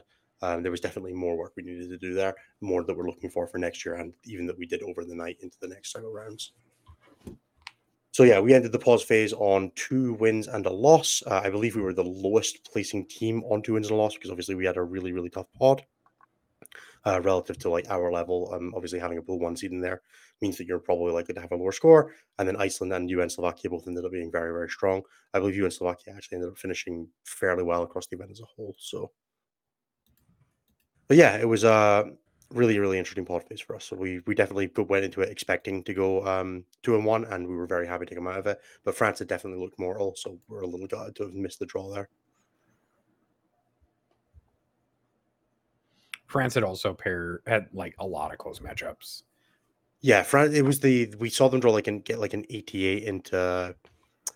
They pulled an 88 into Iceland, and we had just beaten Iceland, so we were very confident going into it, and it just didn't pan out for us on the day, unfortunately. Oh yeah, yeah the hero of that round was Ben MacDurek, who I'll explain the story of in just a second. 10 10ing Eldar on stream with guard. Oh, my hero. Um, so the, the, the for us, the event started on a little bit of a sour note. Our guard player Ryan Carr unfortunately fell ill with chickenpox and kid and uh, some form of kidney failure on the Tuesday before the event and was uh, in, was instructed not to travel. So we had to pull a last minute replacement.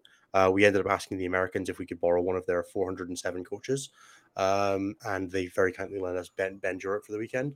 Uh, ben is a wonderful player who's been doing very well in the United States, and they basically were like, "We would like to get this guy a bit of development. Go and take him and run him through the ringer." So he put him on to guard with no practice. He played one practice game on the Thursday uh, before the event started. Twenty our thousand sons player, and then rolled straight into the event. he was writing his data sheets on his hand as we went. It was wonderful. He was doing so much prep. It was truly magical. He went and hired a kilt from a costume store and everything. Truly, Ben was an absolute hero for the weekend. And if I mention him throughout the event, and throughout the rest of this report, um, yeah, please do know that Ben absolutely saved our backsides and uh, is an honorary Scotsman for the rest of his life, as far as I'm concerned. Uh, I'm he actually told, told he me considering a tattoo. Uh, he's getting a lordship, is, is what I was told. Getting a lairdship. Thank you very yeah, much. Yeah, lairdship. Sorry he's getting a lairdship, is what I was told. So he's going to be a true Scotsman soon enough. Sometimes you just get recruited. I've never seen Gaunt's Ghosts and Sentinels played so aggressively. He was uh his round one, I believe he killed the last two Lychguard in combat with Gaunt's Ghosts on turn one. Um, they just like failed the first battle shock to a Medusa and just got walloped and then just got charged and shanked by Gaunt's Ghosts. Uh, oh. They were oh. scoring a decent number of cat turning outposts, all that sort of thing. Which um, round was it that he had the carriage in someone's backfield, sco- killing an Autarch? Was that the stream game? That was Zeka, I believe. Yeah, I think Skark did the same thing, but for deployed teleport homers. Um, it did feel a little bit more like like he was making a statement when Skark did it than anything else, but that's okay. that is Skark for you. we won't talk about how Skark definitely did that just to T pose on his opponent. Technomancer and a Lychguard in combat. Yeah, with Gaunt's Ghosts. What a hero. little knife. So, how did the rest of the event go for you, Jeremy? So, the back four games. Uh, the back four games for us were um, we played. So we we came out of the pod phase two wins and a draw, uh, and we paired right into I believe it was Denmark that morning on on yep. Saturday morning. Um, we paired what felt like a reasonably strong win. Uh, and this is going to be a, a, trend for the rest of the event for Canada because there were two matches that went sideways and we ended up in a draw. I think it was 82 78 in their favor but it was it was one of those moments where like as the round would go on and nathan was talking referred to this earlier but as the round would go on i'd be like oh that slipped by a point that's slipping by a point i'd be looking at a table state looking at a score sheet and be like this was gonna be a 10 it's gonna be a 5 okay i need to go find five points somewhere else to to bring this back into a win um and every now and then i would i would get typhus looking at me and i just get annoyed and look at him back like no don't just not right now i don't want an update it's a draw it's gonna be a draw again i'm getting tired of this um so yeah, so that, that, that was Denmark. We had a lovely round against them. They were super friendly. Um, they had just come off of a heartbreaking loss into the Americans, where on the last round of the pod phase. At one point, I saw an, a, one of the American coaches running around, feel it looking very, very flustered. uh, because apparently three matchups had flipped on a, on their head twice, once against the Americans and then once in favor of the Americans. They went from like looking like they were going to draw Denmark to crushing them. Uh, so the Danes were definitely hungry for a win. Um, they couldn't get it against us, but we did manage to draw. Uh, and I will then say that every time that we looked at your pairings, we and there's a, there's a theme for a couple teams that we saw kind of do this. Um, is some teams just didn't close out on what we thought were advantaged pairings towards them in multiple Mhm. rounds, which is what we saw with the Canadian team multiple times from the desk when Nathan and Typhus, me and Tomek or Joker kind of analyzed pairings for you guys, trust me, I know. putting it out in the universe for you to you know make your your sadness complete. Yep. So then we after that we paired into the Netherlands. Yep. Um, who we had lost to by a point in a heartbreaker last year. Um, we had thought we had outpaired them last year, uh, and then one of our greens was a green for them, which was not good, uh, and we lost by one point. Uh, and then this time around, we paired. I think we actually paired reasonably well into a light win, uh, and we had one again. One match went sideways, and we ended up in a draw. Uh, and it was, I think, an think it was an 82-78 on our side or an 81-79. It was it was it was like right down the middle. Uh, and again, it was you know one game that had gone slightly sideways, and we couldn't re- recoup it from the other Yeah, matches he- in enough time. 8278 to them. was Okay. the round. Is that So- the one where you had an 18-2 flip on one of your games Uh, from like projections? I'm just curious. I can't remember which one that was. You know what? I've been I, I had not been looking at my projections because they kind of hurt me a little bit, but I will actually pull up the, the projections for this one because it was interesting. Uh, so if I head over to our Netherlands pairing matrix, we had paired. As soon as my sheet finishes loading, uh, we had paired. We had actually paired a draw into them, um, but one of the ones that did uh, yeah the ones that that that kind of slipped on us we actually had we had three of our matches just go slightly south from where we had paired them and that was um francois into gsc um Kier into their Death Watch, who was on our Orcs. Francois was our Death Watch player, uh, and then Devon into their Devon, who was playing our Thousand Sons, into their Custodes. All of them missed their prediction by uh, basically, I think it was four points.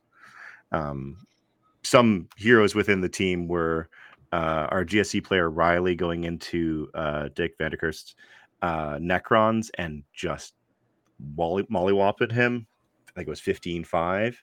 Uh, they gave us the Eldar mirror with us having table pick, uh, where, where it was Tim uh, Dietlif's Aeldari into Rude's Aeldari. Rude's list was double Wraithguard brick with a with a Wraith Knight.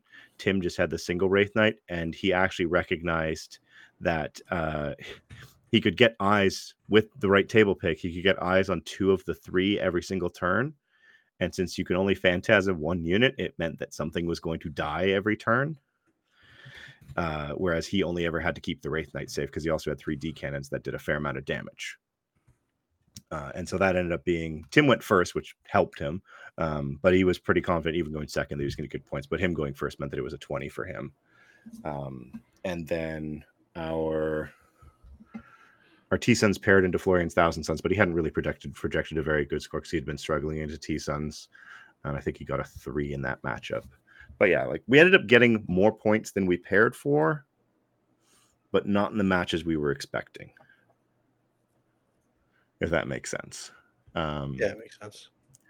and I'll actually pull up round four because that one was also interesting, um, just so people can get an idea of what this looks like. Unpin that. Round four, round four, round four, round four, Denmark. Yeah, because Denmark, we actually paired uh, what we thought was going to be like a, a mid 80s, uh, and we ended up with a 77 to their 83. Uh, and the big swings on that one were we had our CSM into their CSM in a draw, where it was play this safely, play it carefully, just you know, don't make any big risks. Uh, and our CSM player deployed on the line in table quarters deployment and went second. Oof.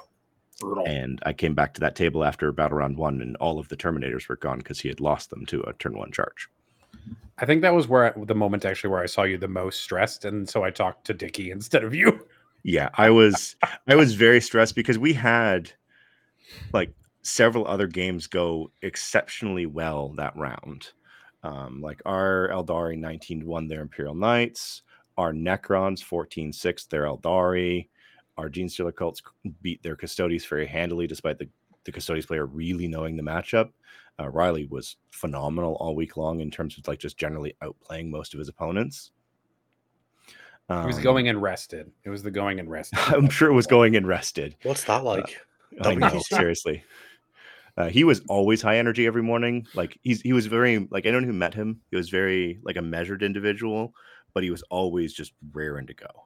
He Um, definitely I, I would drop him into a matchup, and I'd be like, "I need a twenty here," and he would look at me, go, "Bet." He definitely needs his uh, hoodie next year, though.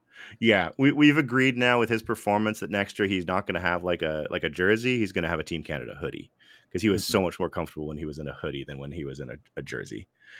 Um, so yeah, that was our round four, um, and then I'll quickly talk about our round six and round seven. Uh, so at this point, we're on two wins and three draws. And I would lie if I say we, as a team, we're not starting to get a little frustrated with not being able to close out a round. Um, so we met into Germany in round six.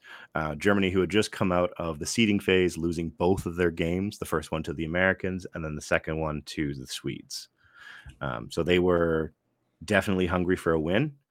Uh, and their pairing showed that. The way in which they were very careful about how they dropped their, their cards, the way in which they were very careful about who ended up in those rough matchups because they were also playing with a sub because their Chaos Knights player had taken ill. He had, uh, if I remember correctly, the translation, he had had a gallbladder. He had to have emergency gallbladder removal surgery. Um, and so Dominic, their captain, was playing their Chaos Knights, and he didn't know the army that well. He- like he was still a very yeah. good player for his own rights, but he didn't have a an amazing time.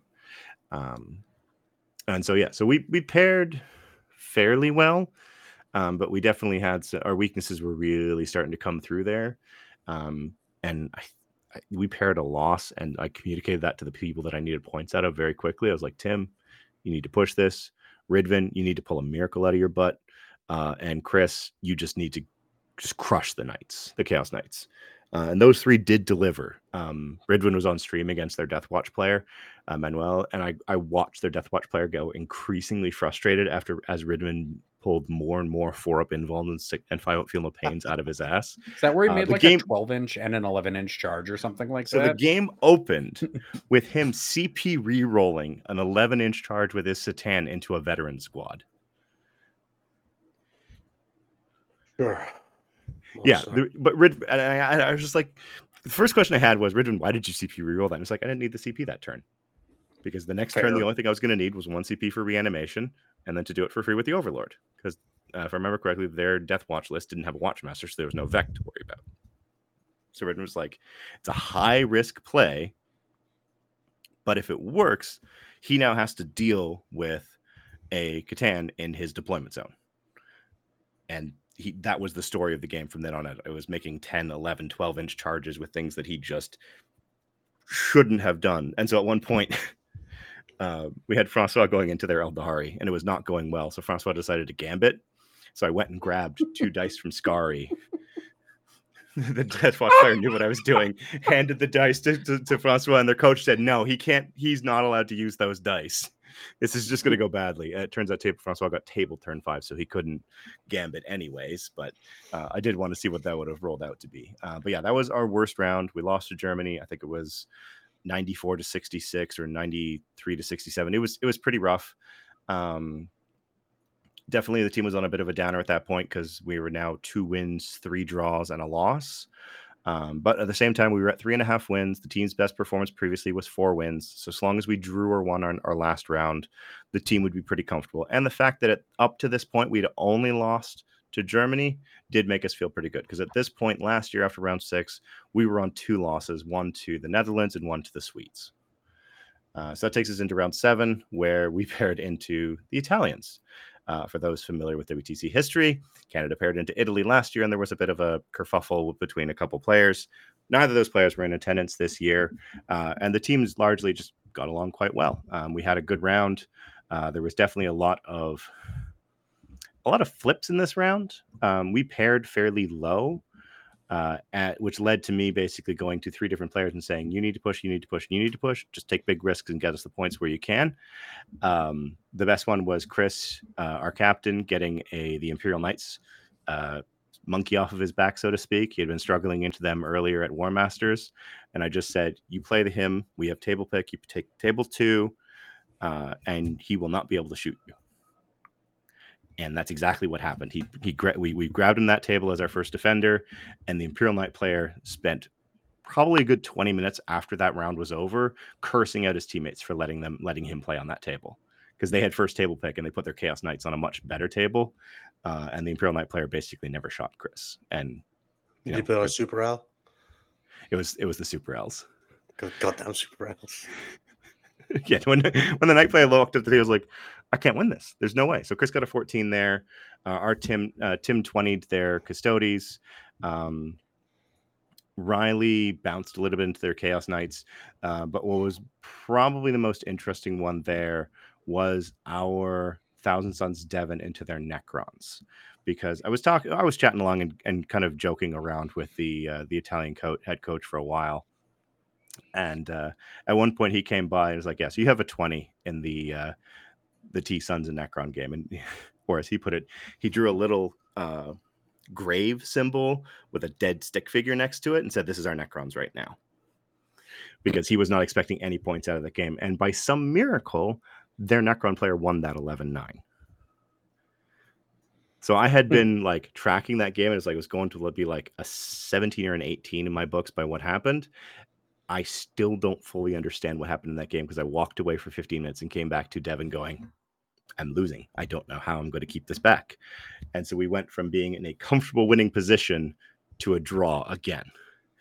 Um, and yeah, it was just finishing a draw. It felt, you know, it felt good because we only had the one loss, but it also hurt because it meant that we finished in 14th overall because we only had eight uh eight game points. And there um, was like 407 teams on nine. Yep. Um, so that, that that definitely stung uh, the results. I, I will I will admit I am not happy overall um, with how with where the team placed. I am very happy with the work that the majority of the team put in. Um, many players had demonstrated where that they had done a lot of work leading up to it. It showed in their matchups. Tim and Riley especially. Um, I could walk up to them and say, "I need this," and they would get me that within a point. Um, Riley's only miss was against the German Necron player, where he bounced horribly into a four up invuln uh, warrior brick, which just refused to die on an objective. Uh, yeah. Um, yeah. So we finished with two wins, a loss, and four draws, 14th overall. Um, not the best outcome for the for the team, but I think it was our second best performance after last year. So, um, yeah, depending on how many teams there'll be, we'll probably be somewhere between a seed one, a seed two, most likely a seed two team next year. And yeah, so we effectively will disband the team next week and then get going to the next year. Innes, how was the rest of your run? Yeah, so round four, we paired into Ireland, who you guys had just played in the pod phase. Um, they were the top one, 0 and 1 1 on one team. We were the bottom two and one team, so we paired into them.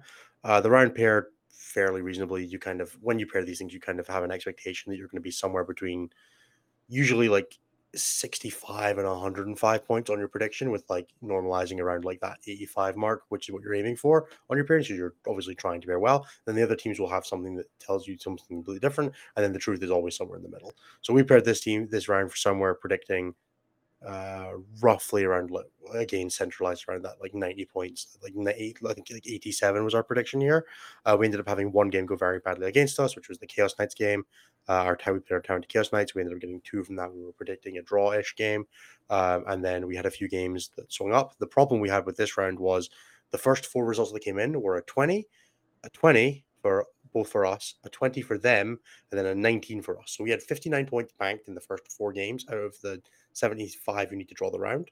and the 86 you need to win the round.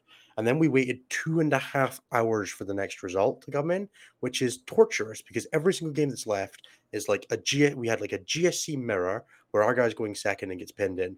We have um, Necrons into Demons, which is just grinding, grinding, grinding. We have Custodians into Necrons, which is doing exactly the same thing. And then we have this Tower into Chaos Knights game where we're getting told we're getting zero for the entire time. And we're like, if this if these games that are like grindy all end up on sevens, then we're gonna lose. We're gonna draw the round, and like slowly they come in and like, I got the ten, I got the twelve, I got the I got the two when I was running zero, and we slid over the line with a ninety three. But it's one of those torturous ones where like you're just like everybody, you just have to hold your points. Like everything you can get me, every two points you can get me above your prediction, like gives me two points of bandwidth somewhere else. And thankfully, everybody was able to hold, and we had we ended up having eight points to play with or seven points to play with, which feels very different from how the round was looking. Um, but pairings went really well there. We had three game swing up, one game swing pretty badly down. But overall, like we got our garden to their custodians, which was a 20. We got um Dark Angels into Imperial Knights. We got Eldar into anything. So, you know, fairly comfortable there. Around five, we got the pair down into Australia. Um, you know, as you do. That definitely wasn't a moment where I was looking and I was like, oh, the pair down into Australia, hey. yeah, I know. Getting getting that good old Australian oh. reward. Uh, so Australia had just come off a rough loss into France and definitely came in swinging. Um, prediction here was somewhere in the 75 range, so you know you're looking at the lower end of a draw, um, which definitely means you have a lot less to play with. Australia just had a very good matrix into us; they had very good players. Um, we had a couple of predictions go very badly against us here. Our Necrons predicted a big win into their Imperial Knights and just did not get it. The Imperial Knight player got told to push, went for a Hail Mary, and it worked. And that swung from a prediction of like a 13 to a 4, which was enough to cost us the round by itself. And then we had our Custodians and Necrons. Um, Chris just, we just didn't understand what Liam's list was going to do to Custodians. These one thing I don't think is spoken about enough is the the difference between uh, the first game of the day and the second game of the day. The first game of the day you get like a night to prep for. The second game of the day you get like 30 minutes if you're eating food. So we did not have time to do what we were doing for every other round, which is looking at what they played against, looking at what tables they picked. We got to we got rolled up and we are like, cool, we're playing Hackett's Necrons. Uh, I guess we pair it like it's Necrons and hope for the best. And that unfortunately didn't work. And this list was built to prey on Custodians, which we happily fed it. Uh, that was definitely the inflection point cost the round. They were better prepared than us. Uh, we had a much more standard team comp than they did, which you know favors the team that has the weirder team comp, um, and they played better of the day. Other than that, we had one game that swung up pretty nicely. Our guard into GSC, actually ended up pulling nine points out of, which we weren't expecting. Apparently, that's just an okay matchup now, but we definitely weren't expecting it when we gave it the pairing. And then everything else, it's kind of it's that standard thing where most people just hit the low end of their prediction because you're playing against a team that's as good or better than you and that's yeah. not enough to overcome. So we ended up with 65 points here, 10 points off that draw. But if we have that, um, I think if we get that, if we get that game with Necrons into the IK that we were hoping, if their push didn't work, then that's potentially in spitting range of a round draw. Which honestly, I'm happy with that into into Australia. We made them work hard enough that they had to put, telling into push and take a big risk. It worked, and they got they got the round payoff, and that's what WZ is about. Round six, then we paired into New Zealand. Um, this was actually a really weird round as well. Like we ended up having a lot more points to play with on the board here. We finished this one with a 91 to 69. Um, but looking at our prediction here, we predicted somewhere in the like mid the mid 80s, and we had two games go hard against us. Uh, it was just every game that didn't go hard against us, we hit the top end of prediction. So we kind of had the other thing that we had with the Australia game where our talent to death watch we predicted five to seven points. Dave Gaylor went for the push. It worked. We got three. Um, our custodians into Tyranids they went for the push. He failed a couple of crucial battle shots on the shot on the warp turn. That game swung down to a 10, where it probably could have been a 12, 11 or 12 if things go normally. And then across the rest of the board, um, you know, we predicted 15 to 20. We predicted 15 to 20. We hit the 20 on like three or four, like two or three games. We got the we got the middle or top end of the matrix everywhere else, and being slightly better players and slightly better pairings and getting the right pushes from myself and Brian meant that we were able to overcome a small swing down and a reasonably large swing down um, to keep the win on the round. But definitely, New Zealand made a sweat. There was a world in which that could have gone wrong. Uh, never quite badly enough that it ends up in that lost territory, which is always the the comforting moment. Like you're always you want a swing down to take you into a draw, not to take you into a loss. Um, into when it takes you into a loss, you start being like, what are we doing wrong here? Um, obviously, going from draw to a loss is fine, but if you're expecting to win a round, you like to at least not lose it. Drawing it still takes you something um, which was great. So New Zealand was a super great round. They ended up finishing 15th and best newcomer, which is awesome. I look forward to seeing them in C2 next year. They definitely deserved it based on this year's performance. Um, they were all a pleasure to play against, and I finally got to play Alex Dice in a real tournament instead of us playing in a garage or in PTS where I where he's playing like the perfect character to me, and I finally got to just shove Deathwing Knights through him. It was great. Um, in the last round, we ended up playing against Denmark, who Jeremy had just played a couple of rounds previous, and this round ended with us feeling like we paired fairly well. Like our prediction was an 88, which is a fairly comfortable, which is a, comfortable win. Like you have points to play with. Um, we had a couple of games swing up. We ended up getting more points out of their Eldar than we expected with our Tau. Um, our, we Brian ended up pushing very hard to get 20 off their CSM. I hit the top end of Matrix against Thousand Sons, and we hit the top end of Matrix with the GSC into Necrons. Unfortunately, the rest of the games just kind of didn't go great for us. Their Deathwatch player deployed in the line against Guard and went, I'm going to just try and go first. And that swung from a predicted like 18 to 20 down to a 10 because the guy went first and had a good result from it. Um, we ended up getting a three off of our Necron City Custodes, off of just mis- misunderstanding the win condition. Just something, a couple of things went wrong. And our Knights, into our, our um, of the Knights uh, a Castellan clipped the edge of Magnus's wing on turn one and put like nine damage on him that we just weren't that we just couldn't sustain. Uh, Simon's counterattack back failed to pick up a single Armiger, and the game swung down to two points when we predicted 12 to 15. Um, so we had a couple of good push ups, um, hitting the top end of Matrix in most of the other, most in all the games we won, we hit the top end of Matrix or broke above Matrix, eh, but the losses were just too much, and we ended up losing this with the, scrapiest of scrapes into a draw. Dragged ourselves over the line with 76 um, which was utterly terrifying. Um, I definitely feel like this was when we could have won. It's the one I'm the most like. I, am okay with losing to Australia and France. They were both better teams than us. They were both better prepared. But Denmark, I really felt like we could have taken. Um, I was very disappointed with the.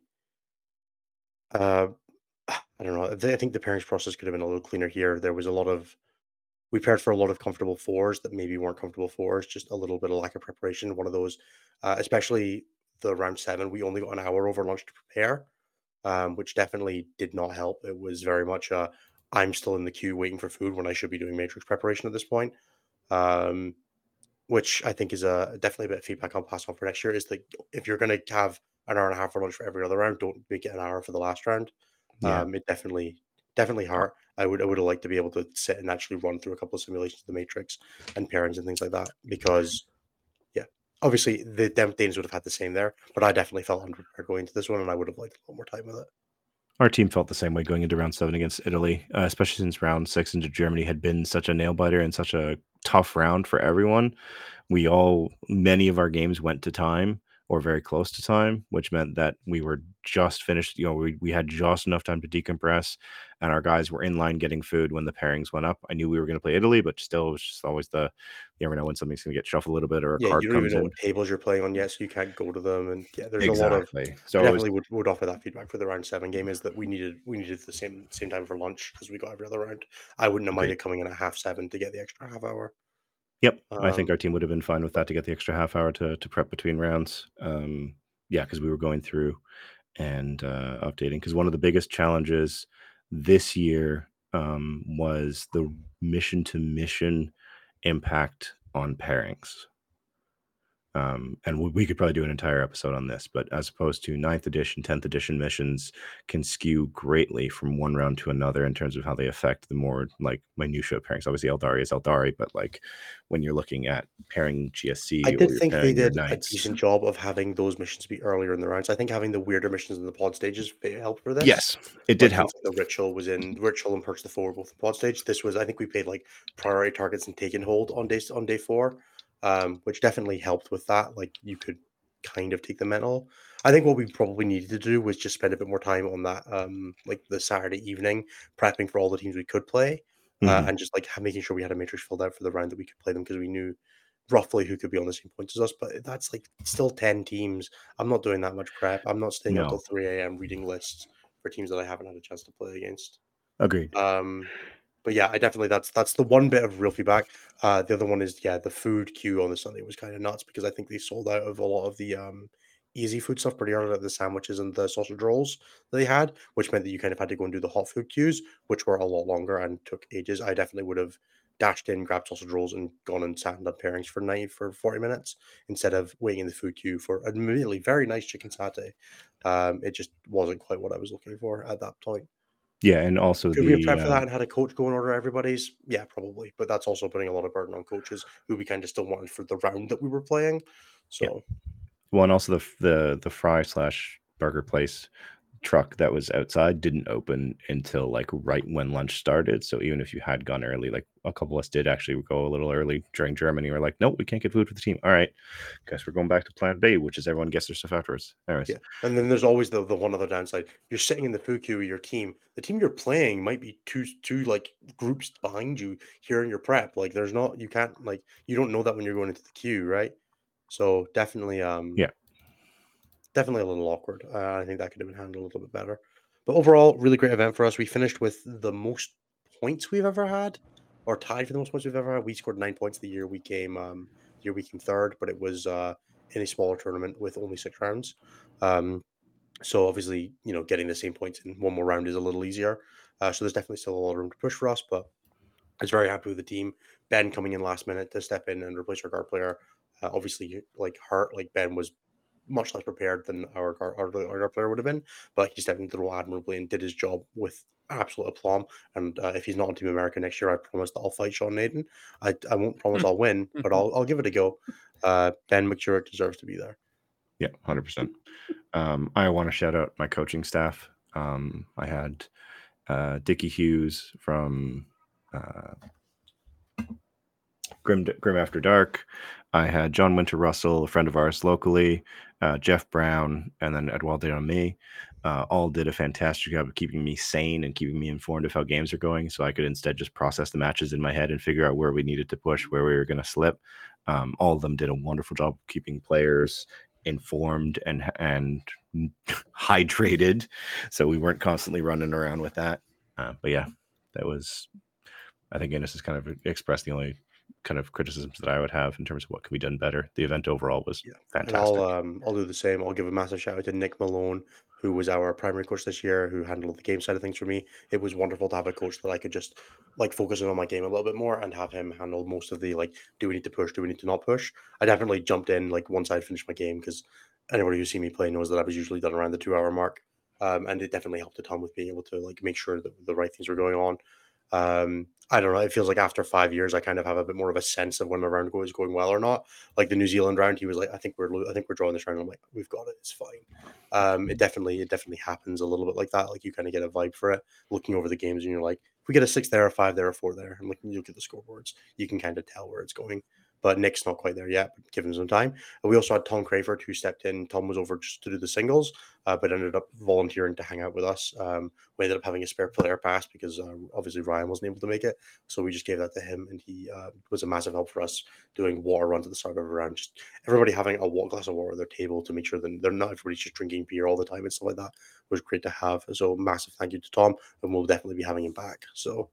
Uh, and then obviously, just massive shout out to my entire team. Uh, you guys were all legends. Um, you guys took everything in stride, and what helped me be less of a bundle of stress as the event go on, as you guys showed that you could really carry your own, uh, even at the best level, playing against teams like France, and Australia. Um, so yeah, I'm very much looking forward to being back with all of you guys who are going to come back next year. I'm sure Jeremy feels the same, but he'll get a platform to say that himself now. yeah, I feel no, like support um, staff were like one of the things that I saw teams have that teams that were running smoothly had more support staff than teams that weren't running smoothly. And 100%. somebody just run and get water for people seemed like such a clutch thing for a lot of teams when I was able to talk to coaches and support staff. Like It's that seemed like a big like- deal. somebody to shout a ref for you when you're at the one end of the room and the refs from the middle, or someone to just stand with you when like you're like the other team is, you know, like there there's like a ref and a captain and you know somebody's at the table talking to the guy, like just don't feel like you're on your own. Having coaches do that is super helpful. And then you sure could be like French and have a guy who's a personal chef making Nutella sandwiches for everybody. and honestly, like envious as all hell. I definitely was jealous that I couldn't have a goddamn sandwich from that table because they looked delicious. should have asked. I We got probably could have gotten one if I'd with wine asked. and, uh, yes. When we paired them, I was presented with wine and sausage, uh, which I did absolutely consume the wine of. Um, I will say the one last thing for WTC is that if every day was WTC, I'd be a hundred. I would be so much skinnier because I don't eat, Oh, I stress all day, and I walk ten miles. Yep. I definitely walked so fucking much doing that. I was walking around like just circles repeat well S's really walking like S's through the entire thing for the entire break time between rounds where I was talking to coaches. I would make one lap, talk to one set of coaches, turn back, make the other lap, and talk to the other set of coaches, and then do that repeatedly. Yeah. It was funny. I I had I had been so excited when they changed the the pod configuration to actually be a three by three of tables rather than the the straight row with a pairing table at the end. Um, that I was going to walk less and my knees were going to be better and it was going to be so much better because I also had four coaches. I ended up walking about I think it was something like 15 kilometers more hmm. this year than I did last year. And I was thinking, oh no, this is gonna. Because all you're doing is you're looping the tables faster, which is bro. exactly what I was doing. I, instead of like bouncing from one end to the other constantly, I was just circling like a shark waiting for a, for a match to go sideways. We just kept walking. It was the walk to the sofas and back for me, mate. It was all it was. Yeah. Chris, you are more than welcome for the nipple for the charge roll versus Denmark. Your opponent was not happy that I swung by for that one. all right. This is I think that is going to There's do a lot it of weird the actual superstition WTC stuff. coverage. So I am going to very quickly jump the plugs on us, and then we're going to move on to the show questions for probably 15 minutes or so. So we're going to do speed run on the questions because I do at some point would like to get to bed. So the plugs. So hey everybody, if you've listened to uh, literally 100 minutes of stat check so far, you're probably enjoying the show. If you're in a position that you'd like to pay, help pay back in any way at all, there's a couple of things you can do. One is chuck a like, a comment, a subscription, or anything of that sort on the YouTube, Twitch, anything like that. Uh, it really helps us out with discoverability, with interaction, um, even just seeing what you guys are saying in the comments, whether it's feedback, whether it's compliments, especially compliments, mostly compliments. Please make it compliments. I really need some right now. Um, then that would be great. We really, really do, really do appreciate all of you guys' support on that. Otherwise, if you if you can, please do check out patreon.com slash statcheck.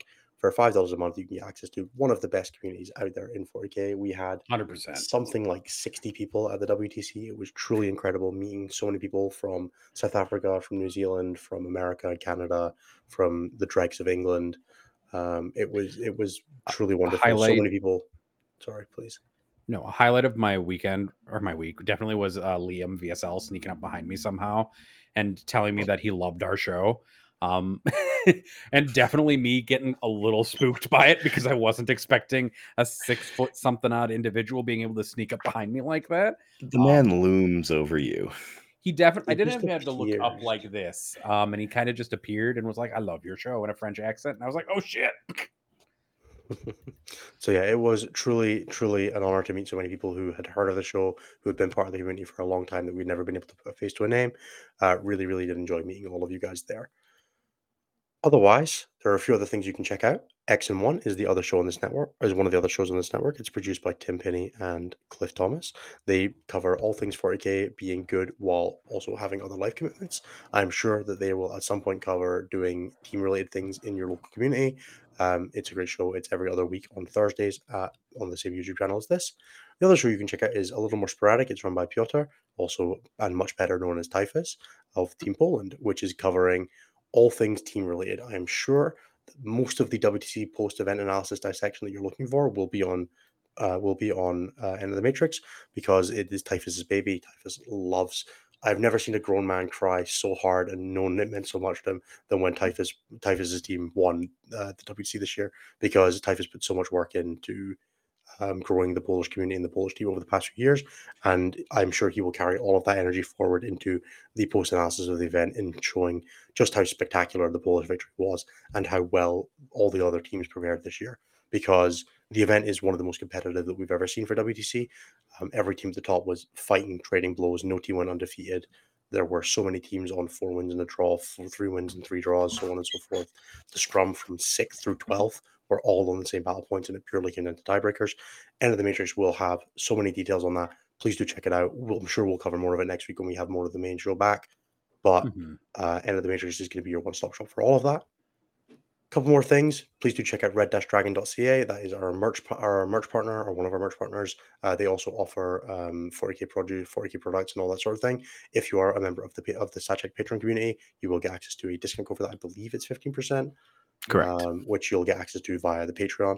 Um, please do check them out. They're also the sponsor for our dice and um, objective markers. Otherwise, you can check out Saltire Games. They run our Etsy store, um, which cover which has all kinds of things like tokens and measuring sticks. Did you get all of yours, by the way, Jeremy? Yes. Yes. Cool. AJ from Saltar was incredibly accommodating and super generous. I put in an order for basically one of the nine inch deep circle markers and a combat gauge for every single member of the team and the coach as a gift. Uh, and then he slapped in a whole bunch of extras that I just was gifting to every single one of my opponents at the War Masters. In other words, it's like, do you have a combat gauge? No, here you go. So, stat check on it or Saltire on it. Perfect. Uh, yes, definitely Lastly, check them out. Yeah, last, and that's just on Etsy. You just need to search Saltire Games; it'll pop up. It's the stuff that's called the stat check things. It's not that complicated. Lastly, uh, if you're interested in coaching, please do check out stat-check.com slash coaching for myself and Typhus. Uh, if you would, are interested in getting better at 40K at any level, whether you're trying to make your national team already on your national team or just interested because you've heard so many great things about being good at Warhammer, uh, I promise you it is the gateway to the most awesome community in 40K. Uh, if you'd like any help with that, please do check it out. Myself and Typhus both offer that. Uh, we're more than happy to help you out with any questions you have.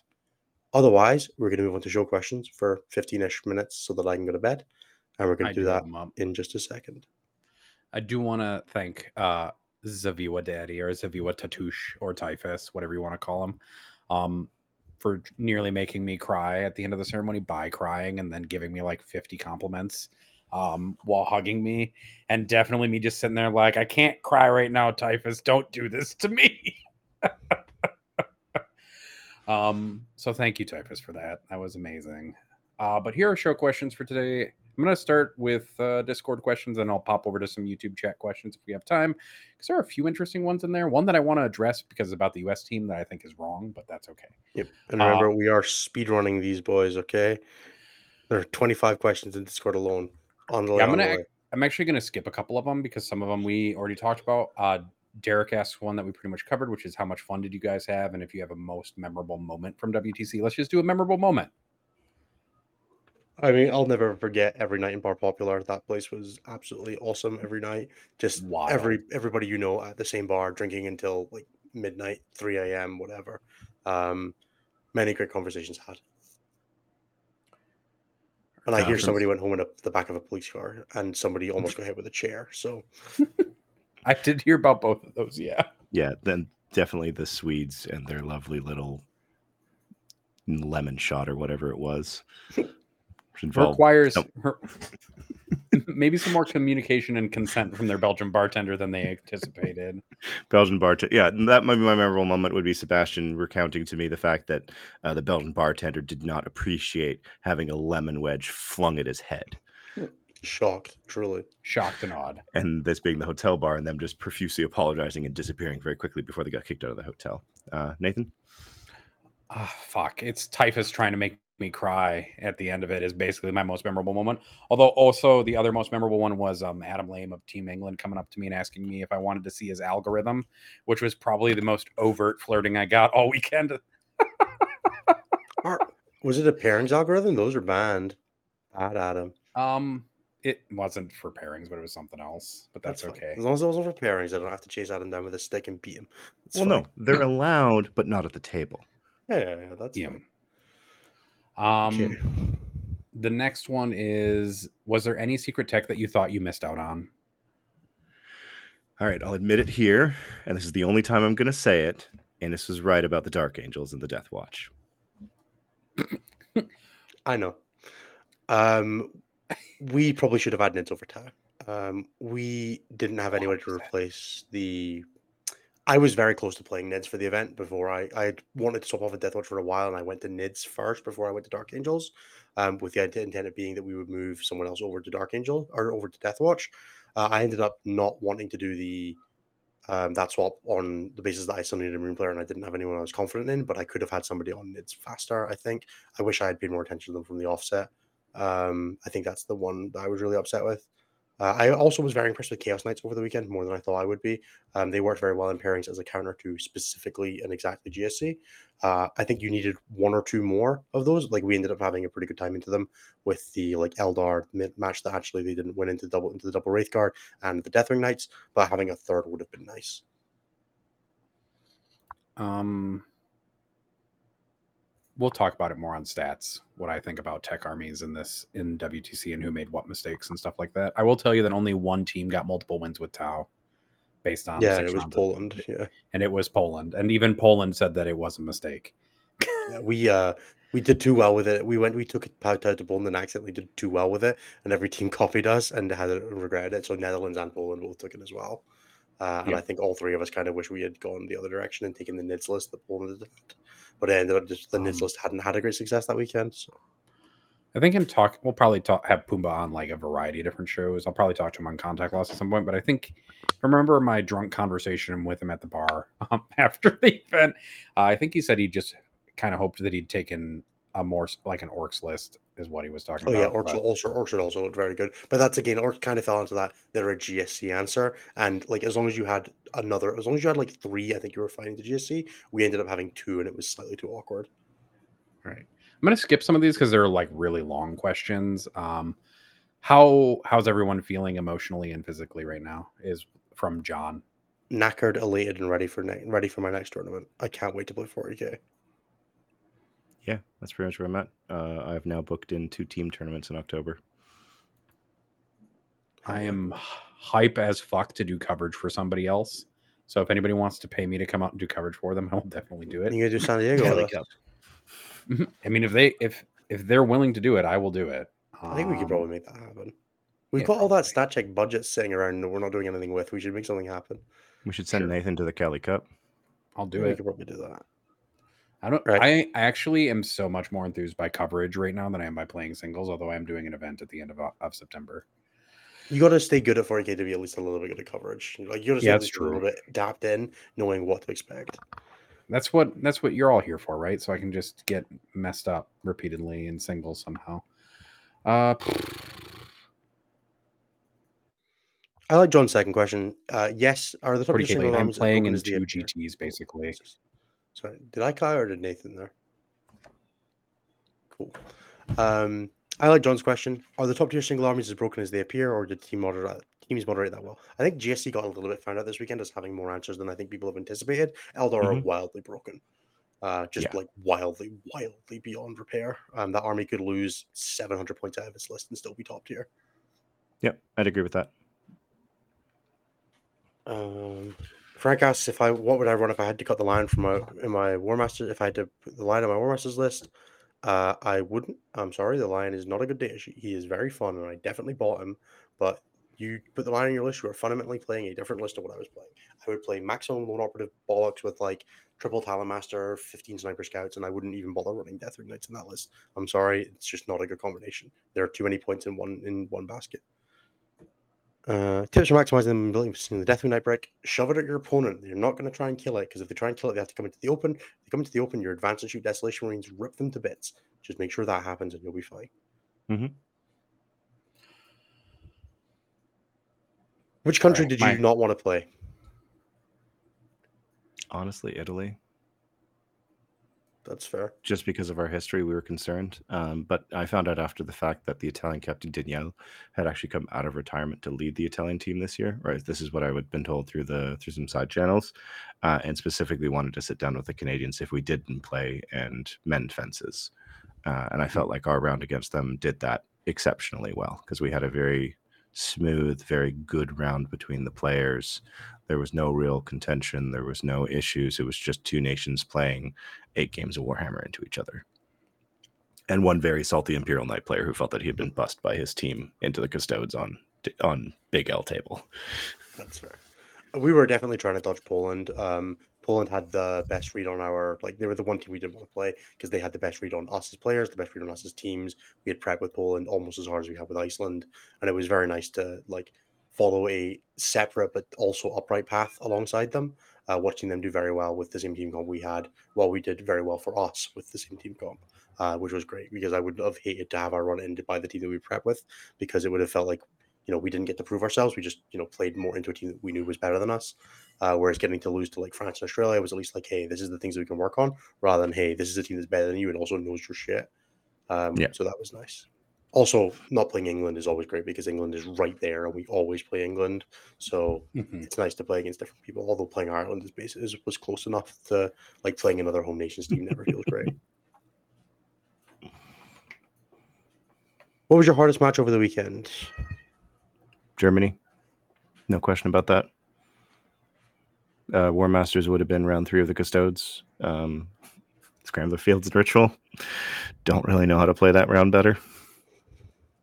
Battle ready standards were my nemesis for the weekend. That's fair. France was definitely our toughest round. Like I know we were actually Australia's smallest win, um, which we were quite happy with. Uh, we definitely gave them a good fight. They had to push doors to try and get into the win territory, uh, and there was a there was a path to a draw there. Um, but France was just we felt a little bit outclassed, um, a lot more than the Australia round. It was a lot more hopeless. Um, the for the War Masters, it was definitely my gaming in Sacco on the French stream. Uh, the man played absolutely impeccably. Um, we had a very, very good, very clean game with a lot of sportsmanship on both sides. I made a couple of mistakes. He made a couple of mistakes. Like it was a lot of passing the torch back and forth on, no, no, it's fine, just fix it. Um, and we managed to scrape our way to a draw and putting both the shadow around, which was like the best outcome for both of us and the worst outcome for both of our sleep. Um, so I was quite happy with that. But definitely a game. Uh, Sacco is an absolute gentleman. I really hope he, if I can't win LGT this year, I hope it's him that does it on the repeat. Right. Uh, what's everyone's Like- 4K plans until the data slate? I have Um, a GT in September. Um, Um, and I'm running an RTT in September and like August or whatever. I don't know. I'm going to Capital City Bloodbath on Saturday, most likely. Yeah, I have like two or three Which might be a massive mistake, but-. I'm gonna I'm gonna hit things with some form of models. I don't know. I'm I've played like 80 games of Space Marines now. I'm kind of ready to move on to something else. Let's go play Tyranids. I'm considering it, I'm but I don't have what I need. I'm like three Molochs and two Dragons short of what I want to play for tournaments, which is Alex Engels' awesome singles list. it was a very fun that list to watch. Very fun. Um, not exactly, but very similar to it. I would have to, I would have to do a lot of work for for Nids, and I kind of don't want to buy NIDS stuff until the Codex comes out. So I'm a little bit in a holding pattern with them. So I don't know. I might try Harp's Great Ice List because it did look fun, even if I still don't understand it or think it's very good. Um, Um, I guess I was going to think about playing Tyranids as well, but I don't know if I will. I'll probably just play Eldar if they don't get hit too hard in the slate in early mid September. Look, I want to win something every now and then, at least to make people think that I'm good at 40k occasionally. Maybe. what's everyone's hope for the day? It's like Eldar in the bin, Genestealer's down a little bit, Marines toned down on Oath, but improved in every other way. Yep. Um, Custodes and Thrall's Necrons. gutted. Hopefully, that's the only thing I want to change with Necrons. I think the only thing I think that really needs to change with them right now. They Uh, I think the dead. C'tan should probably not be able to have Sempiternal Weave. 100% it shouldn't. Eh. Or it needs to be way more expensive. Yeah, that's like can't- it's just not fun to play against. It's it's sub 300 points for something that's half damage with a four up feel no pain that can teleport on advancing and stuff like that. It's too good for its points. Yeah, that's fair. All right. I want to ask this one because it's something that people are laughing at, but I think actually can happen. Will North America start to adopt, adopt WTC terrain as a standard? What can we do to show support for the format? Um, I mean, my local has already 100, 100% embraced WTC terrain. Uh, and when people, when they found out that Bloodbath was not moving to WTC terrain, that actually drove some people away from the event. Um, to the point where when I agreed to run the doubles event, I agr I arranged to borrow eight tables of WTC terrain that we would just play the doubles on. Because again, it was you know people when people found that out, they're like they're much happier. Um, similarly, Riley has gone out west and is basically trying to make sure that they all run WTC terrain as well. Um, because the fundamental thing is, is that WTC listens to feedback. Um, which means that if a terrain set or a terrain layout isn't working, they'll change it and they'll update it not too dissimilar from what the UKTC does, wherein Zach listens to feedback. Um, Neil Tom. The real answer is support events that have WC terrain, except that they might be a little more expensive on the first event on the first outing because they are having to buy the terrain. Um, yeah, put your money where your mouth is. If people are running a WC, WC event, make the effort to go. Yeah, 100%. That. There's a question in YouTube chat that I just want to answer because I think is just wrong. And I'm going to answer it for Anthony, which I think is amusing, which is uh, talking about the US team shoving single players in a trench coat and managing to get second, which I think is a gross mischaracterization of how the US team was managed this year. Um, Oh, that uh, team, in fact, didn't bring several top singles players on purpose because they didn't buy into the team system, is my understanding. So I heard similar. Ah, Not only that, but they had America were wonderful this year. Leave them alone. They deserve everything they earned, and I'm so glad they didn't win.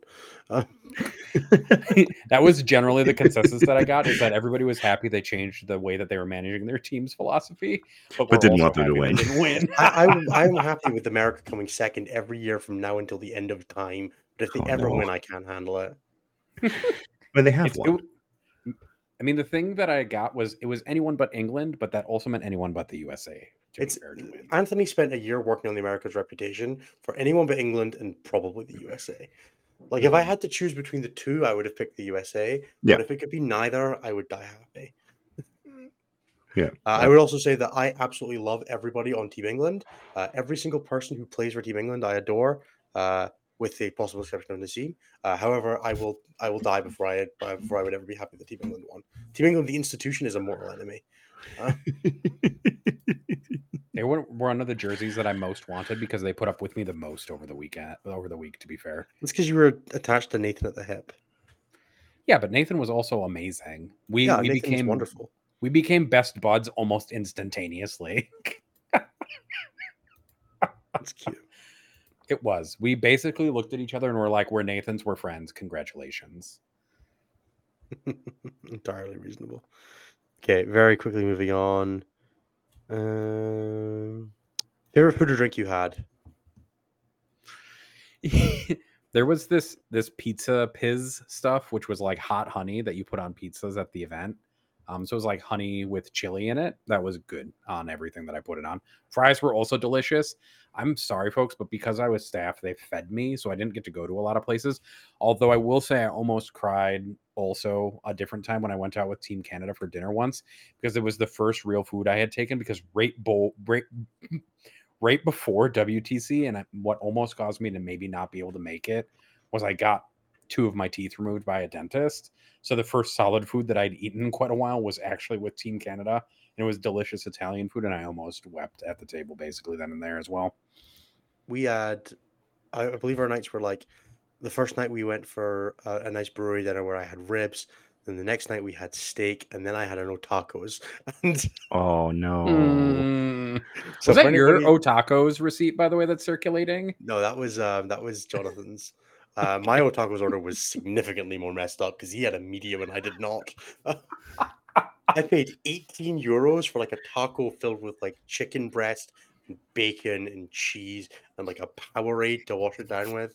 It was like an it was the most incredible. It's just like a like a taco wrap stuffed with meat and cheese, and it was the best.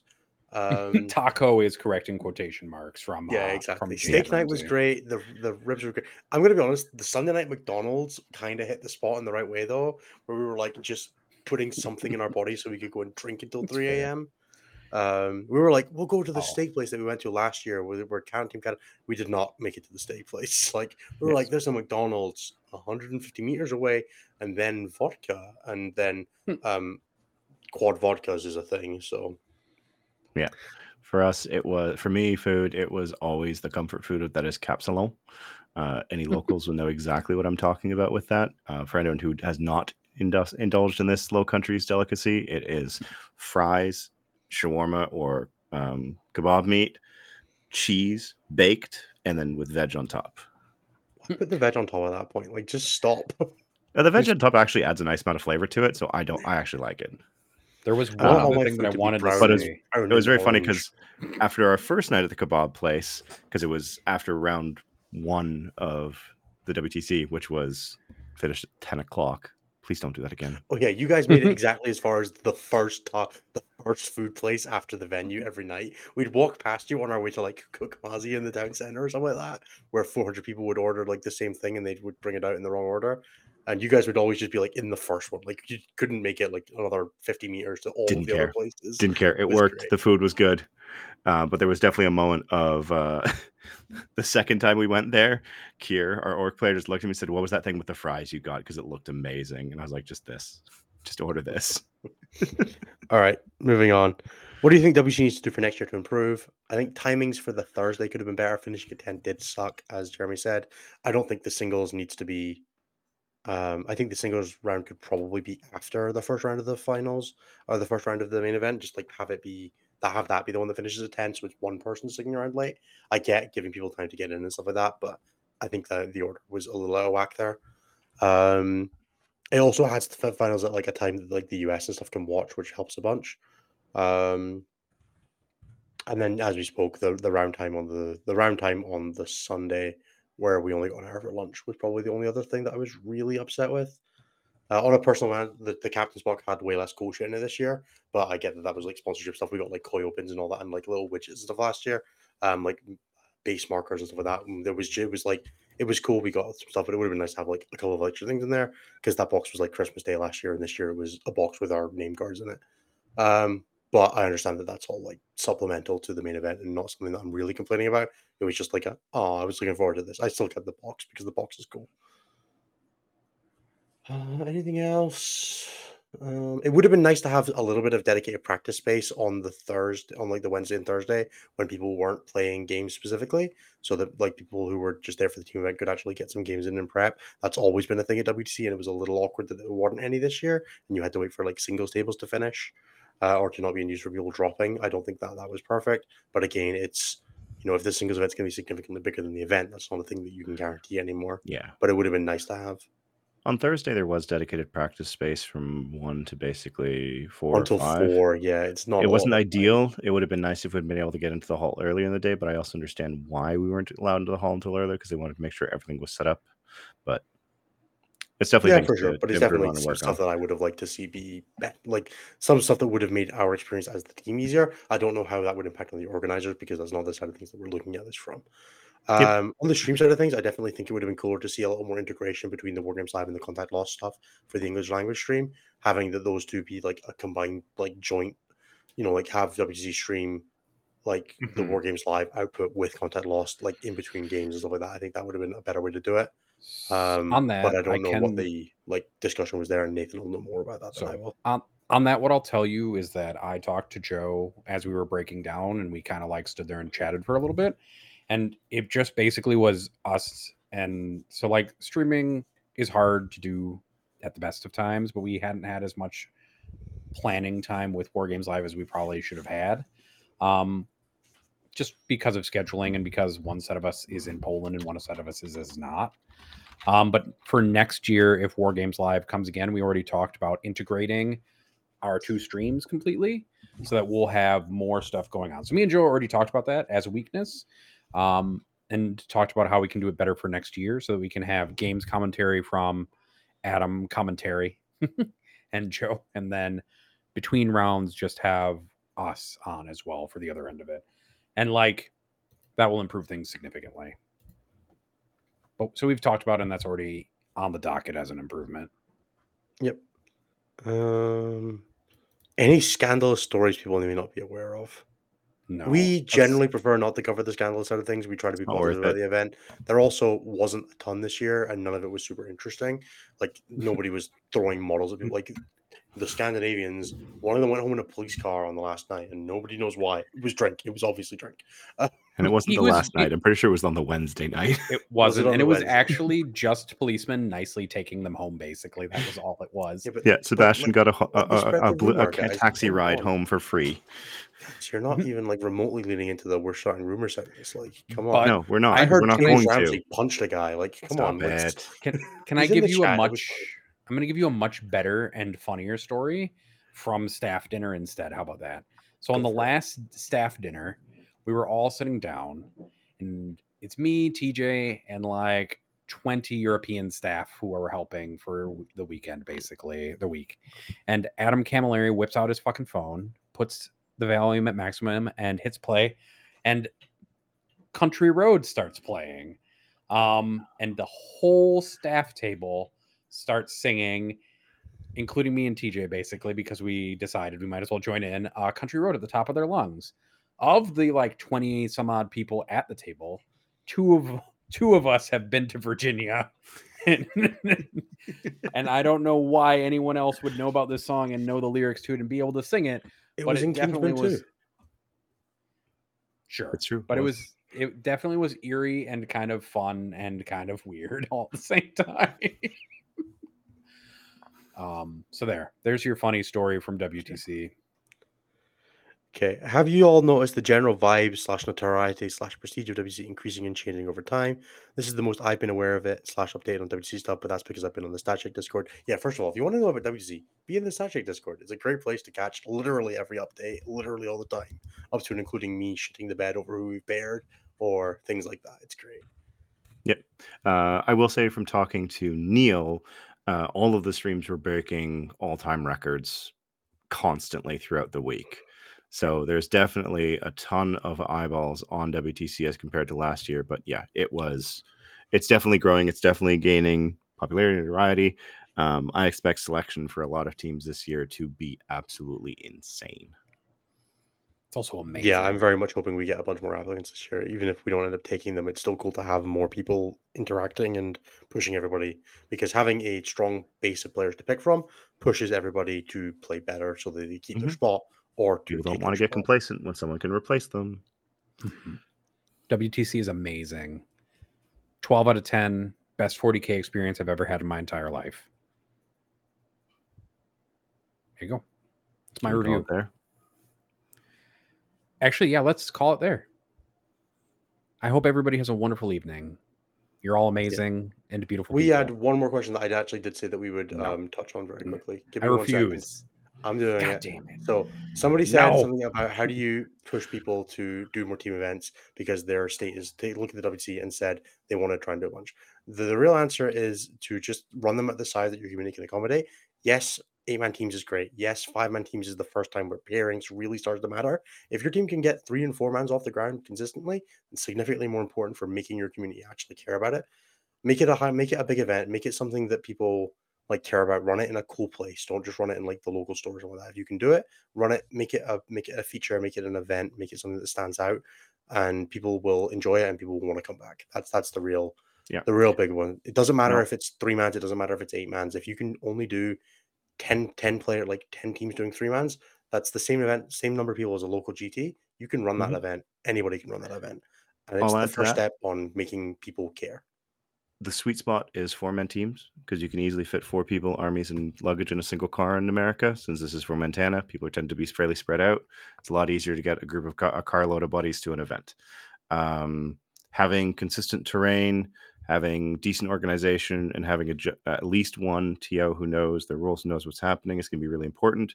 But really, what it comes down to is hop onto the StatCheck Discord, hop on our Patreon, and ask us. We have everything that we could possibly lend you. Check out the WTC, how they do things. The teams events are actually a lot easier to run than you may think, and they're wildly more popular with than with single than than singles events are once people start experiencing them. Definitely yeah slide once, into our once you get it started there the snowball effect is insane Yep. Definitely slide into our DMs and see if we can help you in some way promote your event as well. Like we will will help you out if you want help running teams events. I personally will help you out if I can. Same here. More than happy to. Other than that, we're really sorry, guys. We have run 45 minutes over schedule. I know we said we would, but there have been a ton of questions this week, and we're going to continue our WC coverage into next week. So if you had one of the questions that you asked in the chat this week, uh, do chuck us in a DM, get it in the chat next week, uh, or drop it in the Discord at patreon.com slash statcheck. We'll be more than happy to do our best to get through as many as we can. Uh, unfortunately, this is a show that I record at 11 o'clock at night, and I do have to, uh, I do have a bedtime. So thank you so much, everyone, for being with us this week. Uh, it's been an absolute pleasure. We'll be back with you live 11 p.m. standard uh, next Tuesday. That's the words. Uh, you, I'm sorry, guys. Um, we'll be back with you live 11 p.m. next Tuesday for the UK, various times across the globe for everyone else. Please do check out patreon.com slash statcheck, youtube.com slash c slash statcheck, and statcheck.com slash coaching for all of the various things that we do. Thank you so much, everyone, for being with us. Thank you so much for allowing us to send Nathan to the WC to do coverage. It's one of the things that I'm the proudest of being able to do as part of StatCheck. We love you all. Thank you. Good luck at any tournaments this weekend, and goodbye. Bye bye. For more shows like this, check out the Goonhammer Media Network. More info at media.goonhammer.com. Thank you.